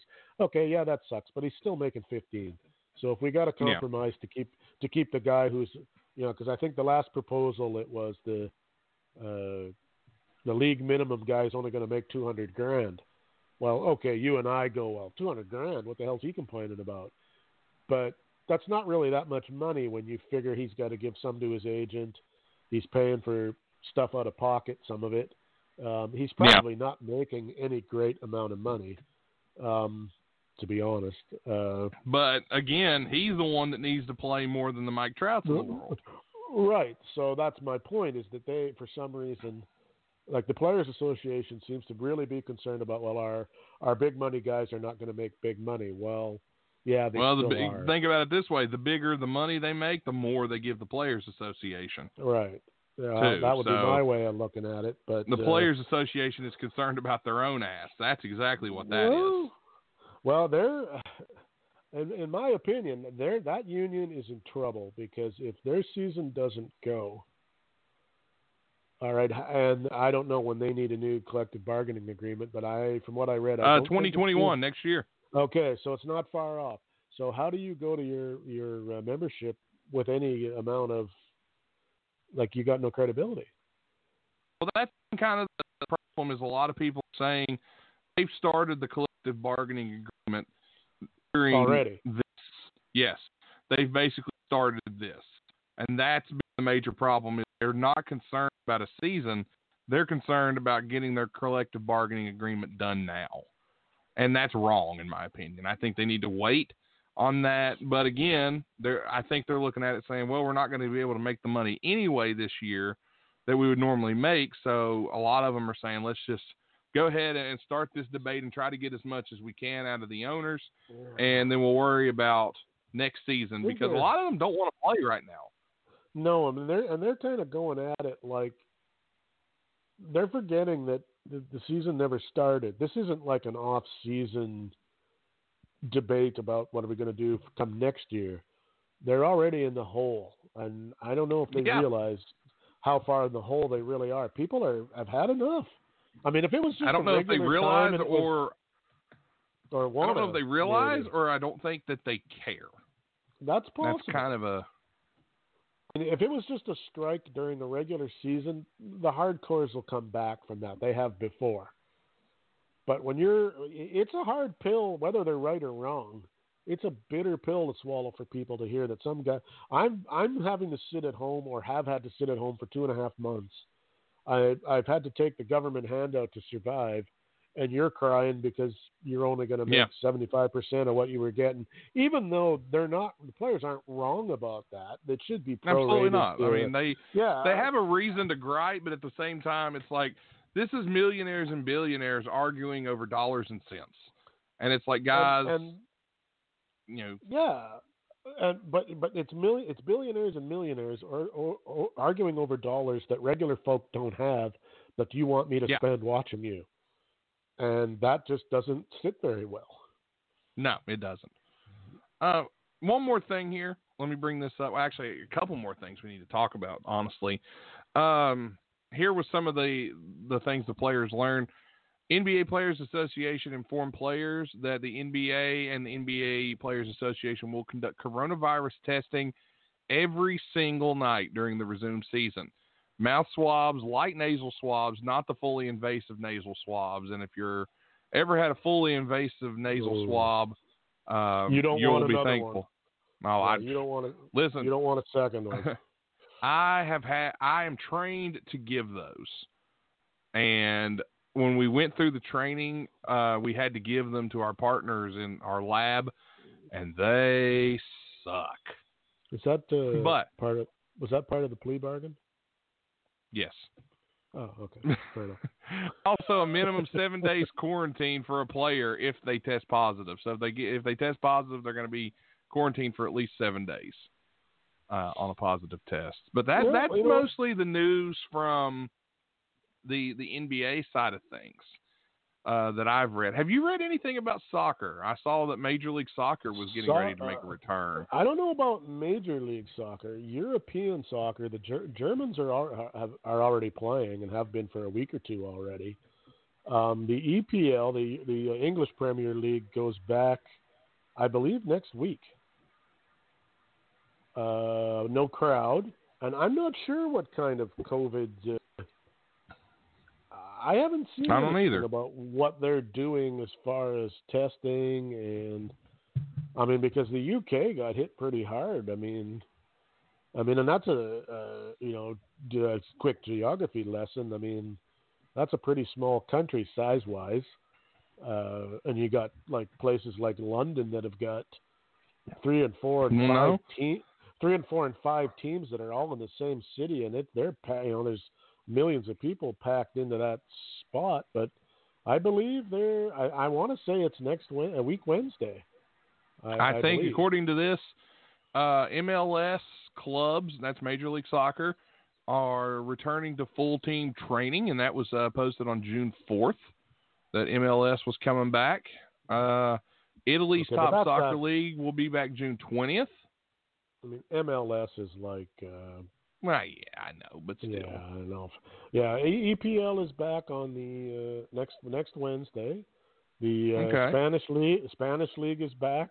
The German league is already. It looks like soccer is really by next Wednesday will be back full full swing pretty much everywhere, except for America, except for in the uh, uh, Western Hemisphere. And, and, And I don't know if you saw. I don't know if you saw the the league's update what they're doing.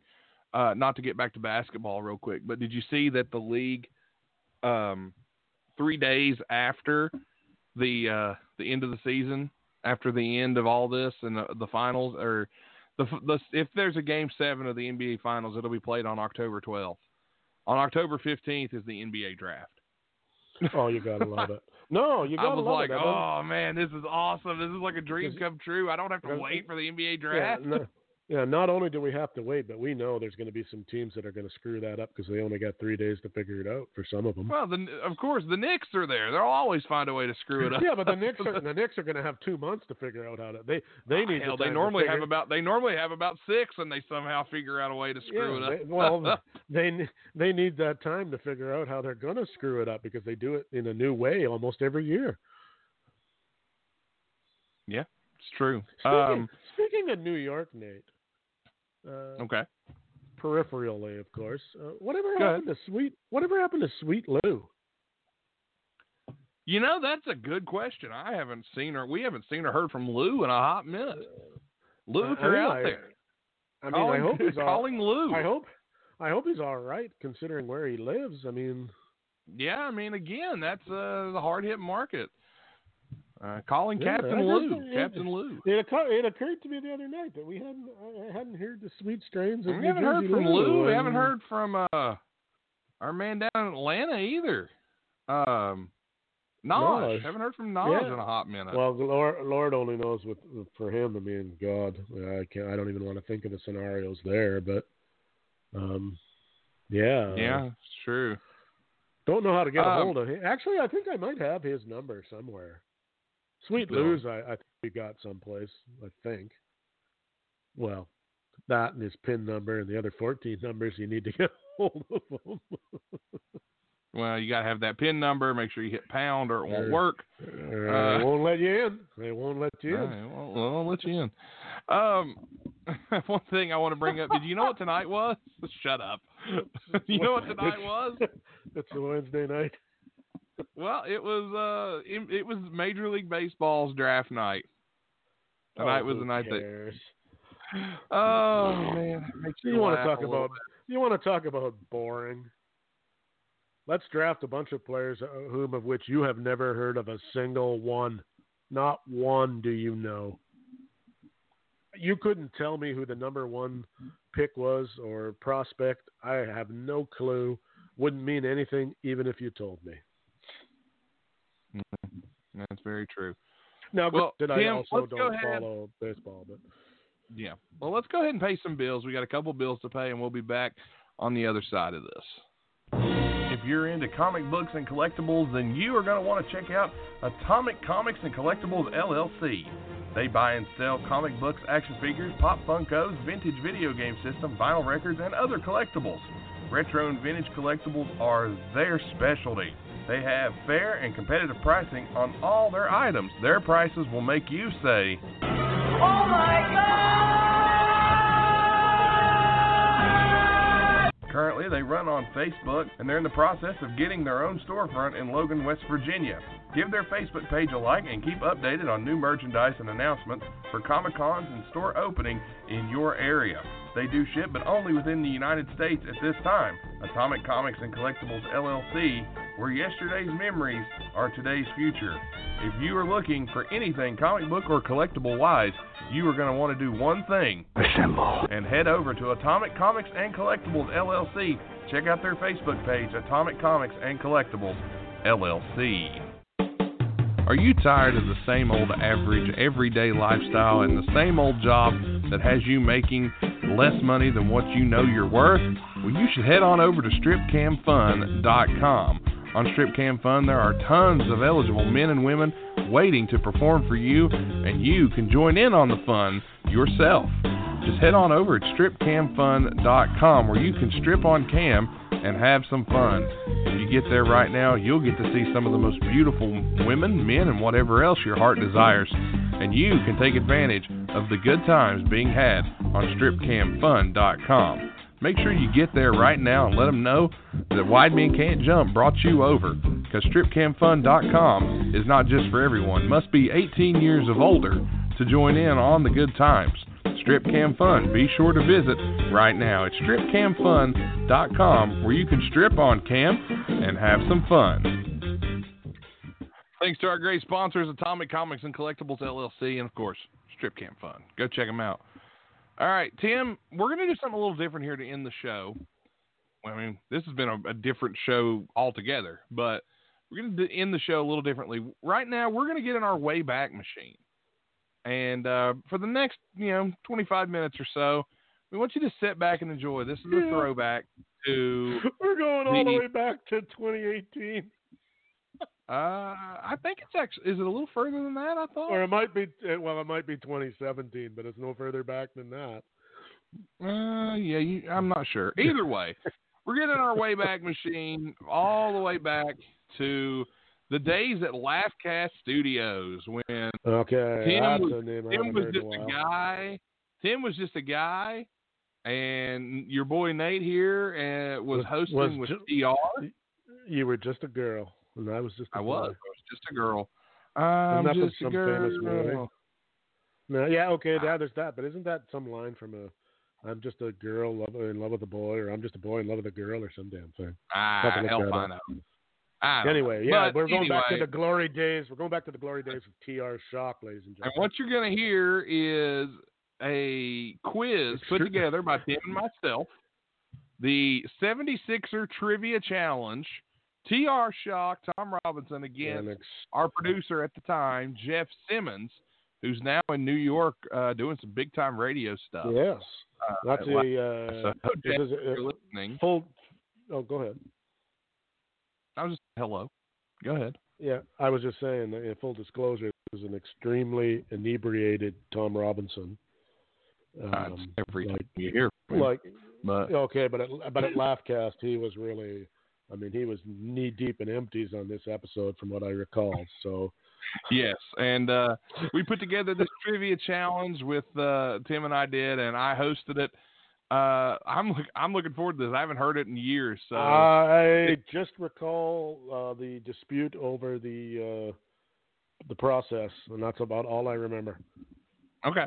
Well, let's go ahead and get to it. You'll you might hear Tim and I laugh in the background some because we're going to be listening to this. So, all right, Oh, let's and- roll. it. Well, hold on, we got a new segue. You ready for this? Yeah. Once Nate rolls the tape. The trivia challenge. Who knows their 76ers? Jeff, hit it. All right, folks. Here's the rules. Oh. TR and Jeff. I forgot about Yeah. the music. you got me, TR? Yes, I'm trying to get in position whether I have to hit a buzzer or wave my hand or what. Oh no, it won't even work like that. All right. All right. If I don't know Here's the answer, I'm works. just going to say something uh, totally to appall people. All right, here's here's how it works. I will ask TR and Jeff questions. Good I'll start with TR because age before beauty. I'll ask TR the question. TR has a chance to answer. If he knows it, he answers it, he gets a point. If not, Jeff gets a chance to steal. If he knows it and answers it, he steals. Then the question goes to Jeff. Listen and to that same thing. one And that's how we're going to do it, fellas. No trying to hit a buzzer. No trying to put your hand up first. All it is, I'm going to ask each of you a question. I got 20 questions here. We'll go through all 20. At the end, whoever has the most points wins. Okay. Easy enough? Yeah, let's uh let's go. Bring it on. I don't know how Right. great I'm going to be uh pre 90s since I wasn't alive. But I mean, I could I could probably get away with a, a few here and there. Well, all right. Folks, this is all 76ers trivia because these are our 76er guys, and who knows who is going to be the king of Philly tonight? Who's going to win the cup? The And by that, they, they win a cold Dixie cup to piss in if they need to, or a red solo cup. All right. 76. Uh,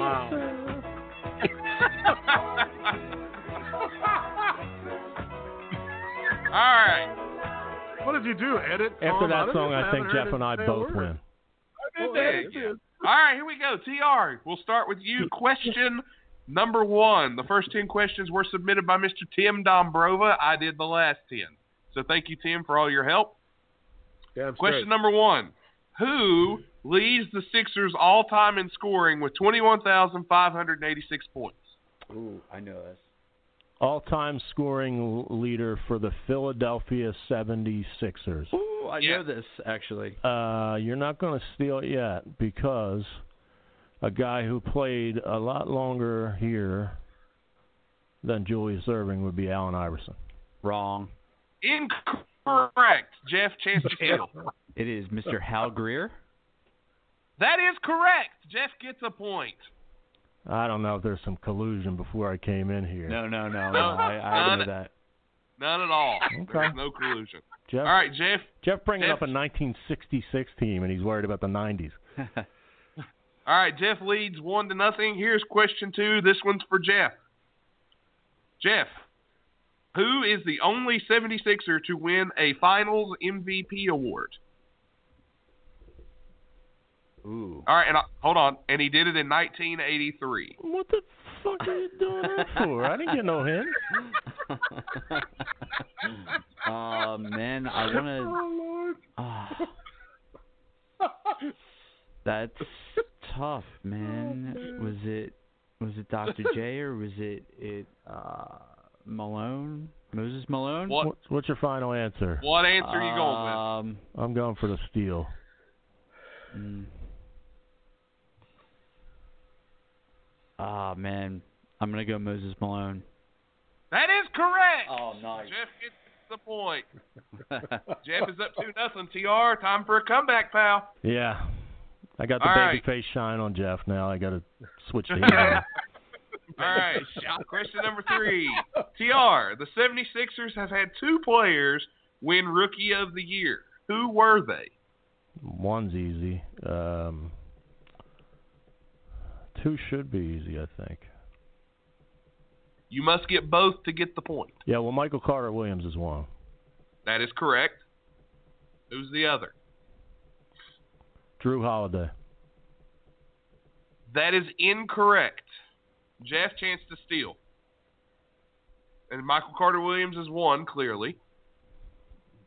Who's the other? Um, damn.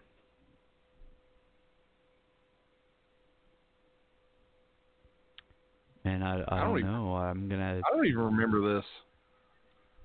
I'm gonna say I, I don't think Iverson won it.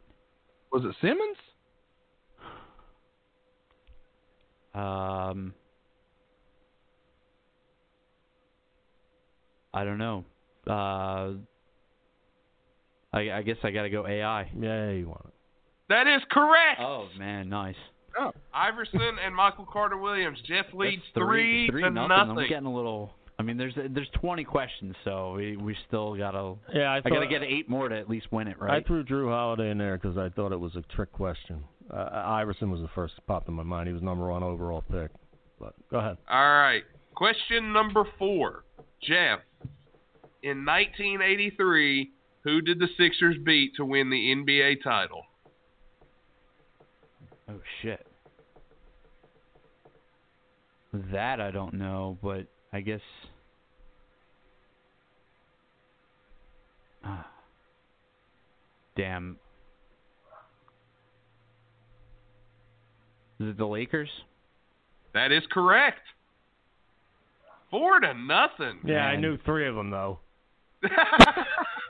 All right, TR. All right, TR.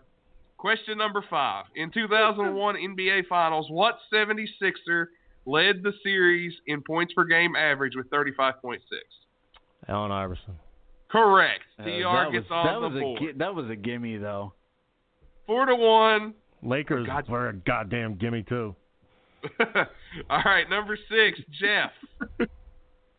In the 2011-2012 playoffs, the last playoff appearance by the 76ers, who led the Sixers in points per game average with 15.8? Ooh. Was that was that Jrue Holiday? That is correct. Five to one now. Jeff is up. Sounds like a Doors song. All right, TR. The 76ers have had four number one overall picks in the NBA draft. Can you name all of them? Three easy. Iverson, Ben, and Markelle. The fourth. That's correct. The fourth. The fourth. Uh, Ben Iverson, Markelle, Fultz. The fourth would be the number one pick. How many? How much time do we have on this one? Take your time. Uh, da, da, da, da. Who did they bring in number one? Balls. Robinson is I'll a be Googling master over of there. time delay. He is. I'm not. I'm on Facebook. Uh, uh, Elton Brand. That is incorrect. Jeff, can you name the four number one draft picks of the 76ers? Man, I have no idea. This is this is probably way before my time. I actually have a second guess if he doesn't get it. But. That's not how trivia works. Um, I think he wasn't. that- He didn't want the point. oh, he does want the point. yeah. um, No guess? If you Can pull, you give me the year? I don't have the year, no.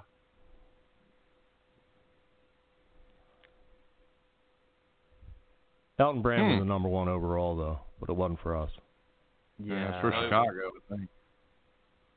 No guess? Um, it wasn't Jahlil because he was three. I'm gonna say it's before my time. I'm gonna say it's like real old school.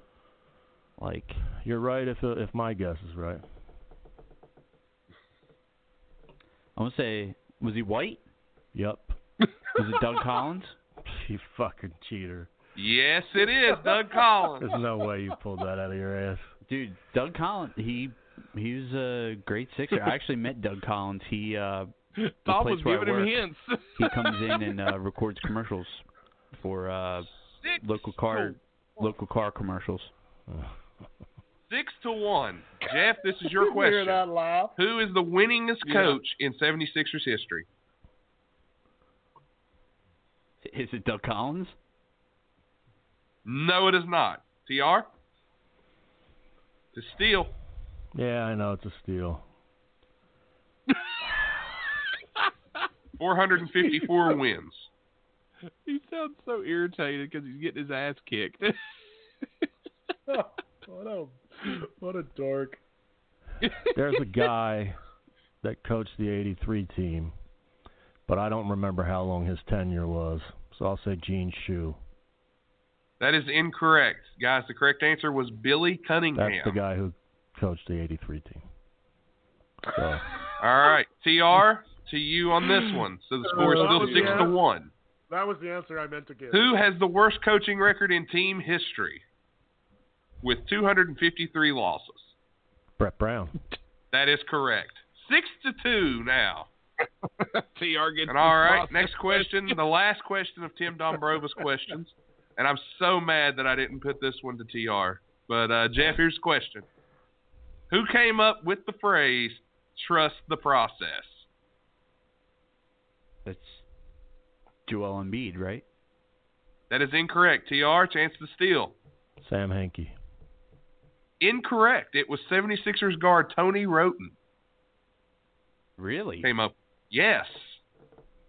All right. Tony Wroten came up with that? Apparently. Well, then we got to find him and execute I think I might have to, to fact check this real quick. Well, you can fact check it. That was Dom Brova. I took his word for it. Wroten was here. Our- Wroten was here about that time. He was our leading scorer, but couldn't play a lick if if you looked at total game. But so it makes sense that he might have said it in practice or something, and then that what they went for. All right. Question 11, TR. The score is 6 to 2. Gonna have These to are all- on a run. These are all my questions. What division do the 76ers play in? Eastern and Atlantic NBA Atlantic Conference. That's right. Silence. That is correct. The Atlantic Division. Atlantic Division. Find him and execute him. Atlantic Division. That is correct. So 6 to 3. Gotta find him and execute him. Jeff, your question. The 76ers, before they came to Philadelphia, were known as the what?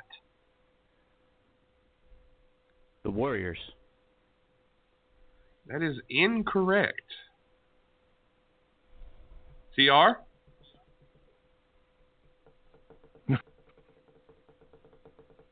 this finger tapping. Because he's trying to open a beer without making any noise.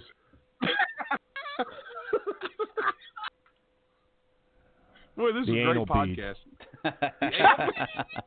I, I, That is also incorrect. they were the Syracuse Nationals. yeah, I knew they were uh, Syracuse, but I didn't know the anal. All right. All right, back to TR on this one. The score is 6 to 3 now. If I'm not mistaken. All right. Oh man. Next question. what question number is this? 13. So it's 6 to 3. We're on question 13. TR, who did the 76ers take with the ninth overall pick in the 2004 NBA draft? 2004 was the year of our Eagles. what year is it now? 2017. Uh, I have a guess, but I think it might be wrong. What number? Nine? Two thou- number nine pick in the 2004 NBA draft. Andre What Iguodala. is? That is correct. Six to four now. My- TR on a That run. would have been my first know. guess, my second guess would have been uh, Samuel Dalembert. It was Andre Iguodala. Dalembert reference. That's one you don't hear often. All right, Jeff. The 76ers traded Nerlens Noel for a top 18 protected pick and what two NBA players? Fuck. Must get both to get the point. Oh this, this has been way more entertaining than I thought it would be. Oh, way better than I remember. what year is it now? I'm completely drawing a blank. So no guess? So it's- Yeah, but no, nothing. Oh, Okay, TR, chance to steal. Justin Anderson, That's correct. but the second player is escaping me. And he escaped the team after like sitting on the bench. Uh, big white boy, right? Yeah. Uh, Oh, man. Turkey Johnson. Yeah. Correct. Six to five. TR, the drive to come back. What drama. Yeah. All right. I'm sure the viewers are on the edge of their seats. Hey, I, I'm enjoying this. Cool. Oh, All right, oh, TR. Your question. What team traded Dr. J to the 76ers? Nets. That is correct. Six Ooh, to six man. now. Six six. Five ball game. How how many questions are left? Got five left. Ooh. Question 16 for Jeff. The 76ers gave $125,000 to the Nets for the rights to the 51st overall selection in 2003 NBA draft. Who was the player? Two thousand and three. 2003, second round pick. The Sixers got him for 125 grand. Damn. He's still in the league. I'll say that. Damn. Do I have a time limit here? Can I think? Can I? Uh... Think about it. You can think about it. Oh man, that's a that's a really tough. that's probably the toughest question you've asked so far, and I know All right. I'm gonna end up kicking myself because it's probably some something that I should know.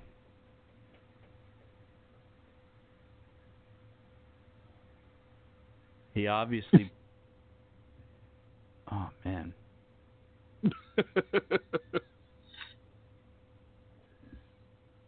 I don't know. I'm gonna have to pass. Still in the damn league. Yes.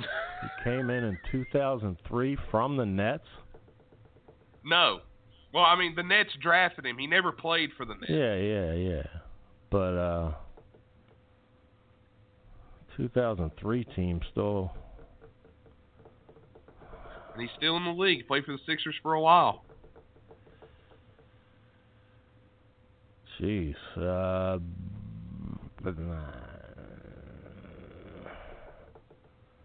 who the hell I'm starting they to smell pay smoke. The Nets for uh, Folks, I don't know if you know this, but I'm having fun Oh, at home. man. I'm having a blast. Ah, dude, I know Hey. it. I know it. And the light bulb just went on for Jeff. God damn it. this is so obvious too. I thought it would be. Fuck.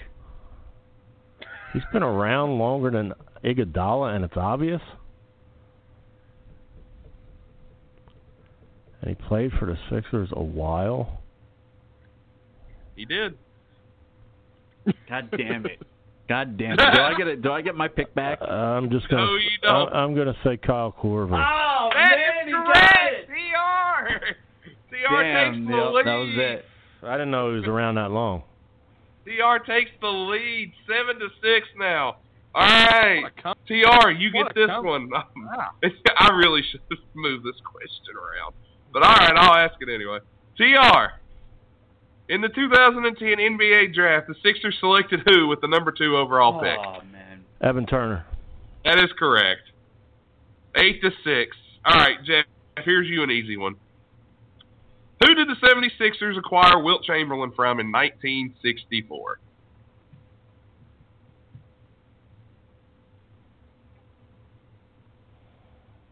Oh, it's a gimme. See that I actually Again. don't know.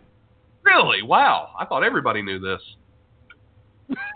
Boy, Because me I know making he people went feel good. to the Lakers. Right. But From- where did he from come? here? Uh, Suddenly, TR is the voice of reason.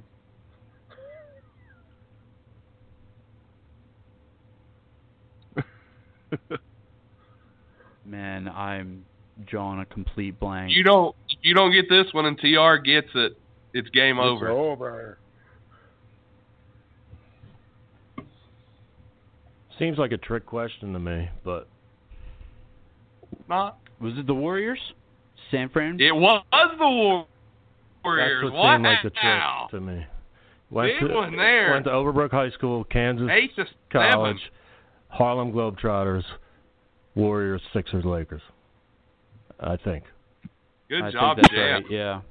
Way to pull that one out. Eight to Oh, seven now. whew. All right, TR. This one is the hardest question. No. I honestly believe that. So here we go. Who took over in 2009 as head coach for one season when Tony DiLeo returned to his office job? He coached the Sixers for one season only.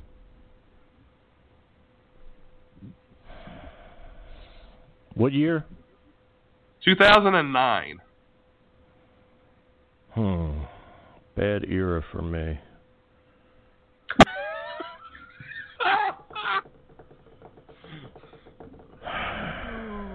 Jeff over there. Is that Jeff I'm hearing? No, that's me. Um, Okay. Oh yeah.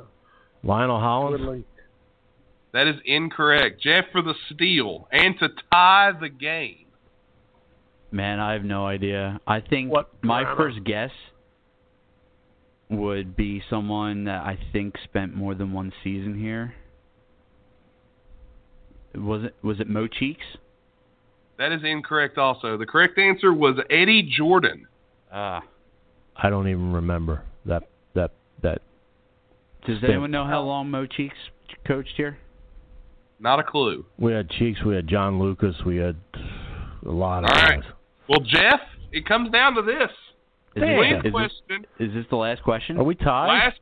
No, no, you're not. oh, good. Twentieth question. If it TR's up eight to seven. You get this right, you tie the game, and I'll have to find some sort of tiebreaker. Um, if not, TR has a chance to steal and basically win. Even if he gets it wrong, you have to get this right, Jeff. So here we go. How many seasons did Charles Barkley play in Philadelphia? Oh man.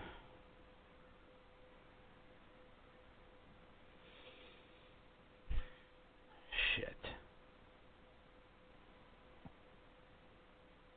I don't think it was 10.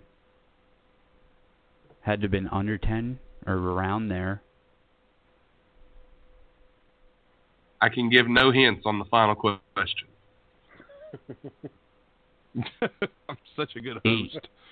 Host. You bastard, you. That is correct. No fucking way. That, that, That that's is a total correct. bullshit fucking answer. That I was is going eh, 84, 85. eh, I had seven in my brain. Oh my god, I didn't expect this. I did not expect a tie. So I got to come up with a bonus question to break the tie. All right. Give me just a second, fellas. I didn't plan on this. I I'm, thought, I'm actually really surprised in myself that uh, I know as much as I did. I was It's surprised eight. with the Hal Greer. eight to eight. That I So- did know because it it's not AI and that's like the obvious choice. Yeah, that's surprising. Hal Greer actually leads Sixers in a lot of categories. I Played- think. Must have played a lot of seasons. All right. The man. If you guys can figure this out, this goes to TR first since it's his question. All right, TR. There is a Hal Greer Boulevard Oh, in what Christ.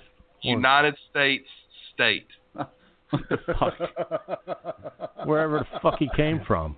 I don't know where the fuck he came from. I, Where the uh, fuck did he come from? I actually think I know this. This is an obvious one. I'm going to go just because of who asked it, West Virginia. Fuck you. That is dude. correct. Hal Greer Boulevard in Huntington, West Virginia. That is correct, sir. it's only because you asked it. I, I had no That's clue. why I knew it was obvious. That was actually on a 76ers quiz site. That's where I found it. All right, I'd forgotten. I- I'll I'll take that squeak by win on a, a much It's younger your- opponent. Wins the cup. Yay! And everybody out there is like who listens and like takes uh, my opinion seriously, just quit subscribing to the show. which which I believe you can do at iTunes or Apple. Are, uh, was that a stupid question when I asked if iTunes and Apple were the same? Are they the same? Yeah, Po- there's podcast. Okay. Uh, and that's our flashback. 76 to tree. Stupid question, yeah. Oh, we gotta find Oh, him and we gotta well, execute him. That's the line of the night. yeah, that's a that is like vintage Tom Robinson. That's right a that's there. a that's an all timer line right there. But well, uh, uh, the baby shine was pretty good too. yeah, it was pretty good. There was some good stuff in there. That was actually more fun than I thought it was gonna be. I forgot about yeah, some we're of that. Yeah, we're gonna have to do that again because that was worth the effort. That was pretty cool. Uh, I'll find some more. I'll find some more good times. But I'll tell you what, thanks for tuning in, guys. iTunes, Podcast Addict, Stitch, Google Play, FM Flash, iHeartRadio, Spotify, anywhere you find podcasts, we're there. Thanks to New Law Office, Strip Cam Fun, Atomic Comics and Collectibles, and Stay Classy Meats. You know the sites, check them out. And uh, support our sponsors. They support us. Couldn't do it without them. Thanks again for everybody for listening in. And he's at Tileman68 on Twitter. I am at Wide Jump. Check us out on Twitter and tweet us. Let us know how you like the shows. Tim, anything you want to add before we jet on out of here? Give a quick some quick shout outs. Uh, the Bogus clan, the Hoff clan, uh, the Peterson clan, the uh, the Martinez clan, and anyone associated with them. And of course, to our And Scott Roberts. If Scott Roberts is out Scott there, Roberts, up? yeah, that's Yeah, another dude. He's an Um, Instagram follower. Love love you, Scott. Good guy. Who else we got? Uh, Sweet Lou, are you alive, dude? Sweet Let Lou. us know. yeah, Um, Steve New. Steve, Steve New, all those course. good people. Larry Great- Dameron. What's up, Larry Dameron? Yeah, Haven't, good uh, guy, haven't- good guy. And Uh, Joe, and Joe boys, Joe and Tim, Joe Piece of Pete, Tim Heaney, proud, uh, proud guys that share the show on Twitter for us. Uh, and Bobby Blaze, what's up, Bobby Blaze? yeah, there's another one. Another guy I need to I- get back in touch with. Been a minute. and uh, and of course our our good friend, uh, good friend of the show, uh, Ariba McIntyre. Of course, Ariba. Ariba. Ariba. Well, You need uh, right. you need uh, you need dinner tomorrow, Ariba. Let my buddy Nate know. yeah, just do that. See what happens. All right, everybody. Have a good night. Thanks for listening. We'll see you next time. Next week, part Arriba. two. Dance, dunk, and devour, part two. Be ready for it. Thanks for listening to this broadcast on the Wide Men Radio Network located at blogtalkradio.com slash wide men can't jump. You can check us out on Patreon at patreon.com slash wide men can't jump for more exclusive content only available to our Patreon members. You can find this program and others like it on iTunes, Podcast Addict, Stitcher, Google Play, FM Flash, iHeartRadio, and more. Just search Wide Men Can't Jump. Thanks to our sponsors, the law offices of Stephen P. New at newlawoffice.com, stripcamfun.com, Atomic Comics and Collectibles LLC, located at facebook.com slash Atomic Comics and Collectibles LLC, and Stay Classy Meats, where you can check them out at stayclassymeats.com and use promo code WIDEMEN to save 10% on your order and receive a free pound of Montana grass-fed ground beef. Follow us on Twitter at WideJump and be sure to keep up with all the content that's being posted there. Thanks again for listening, and we'll see you next time on the Wide Men Radio Network.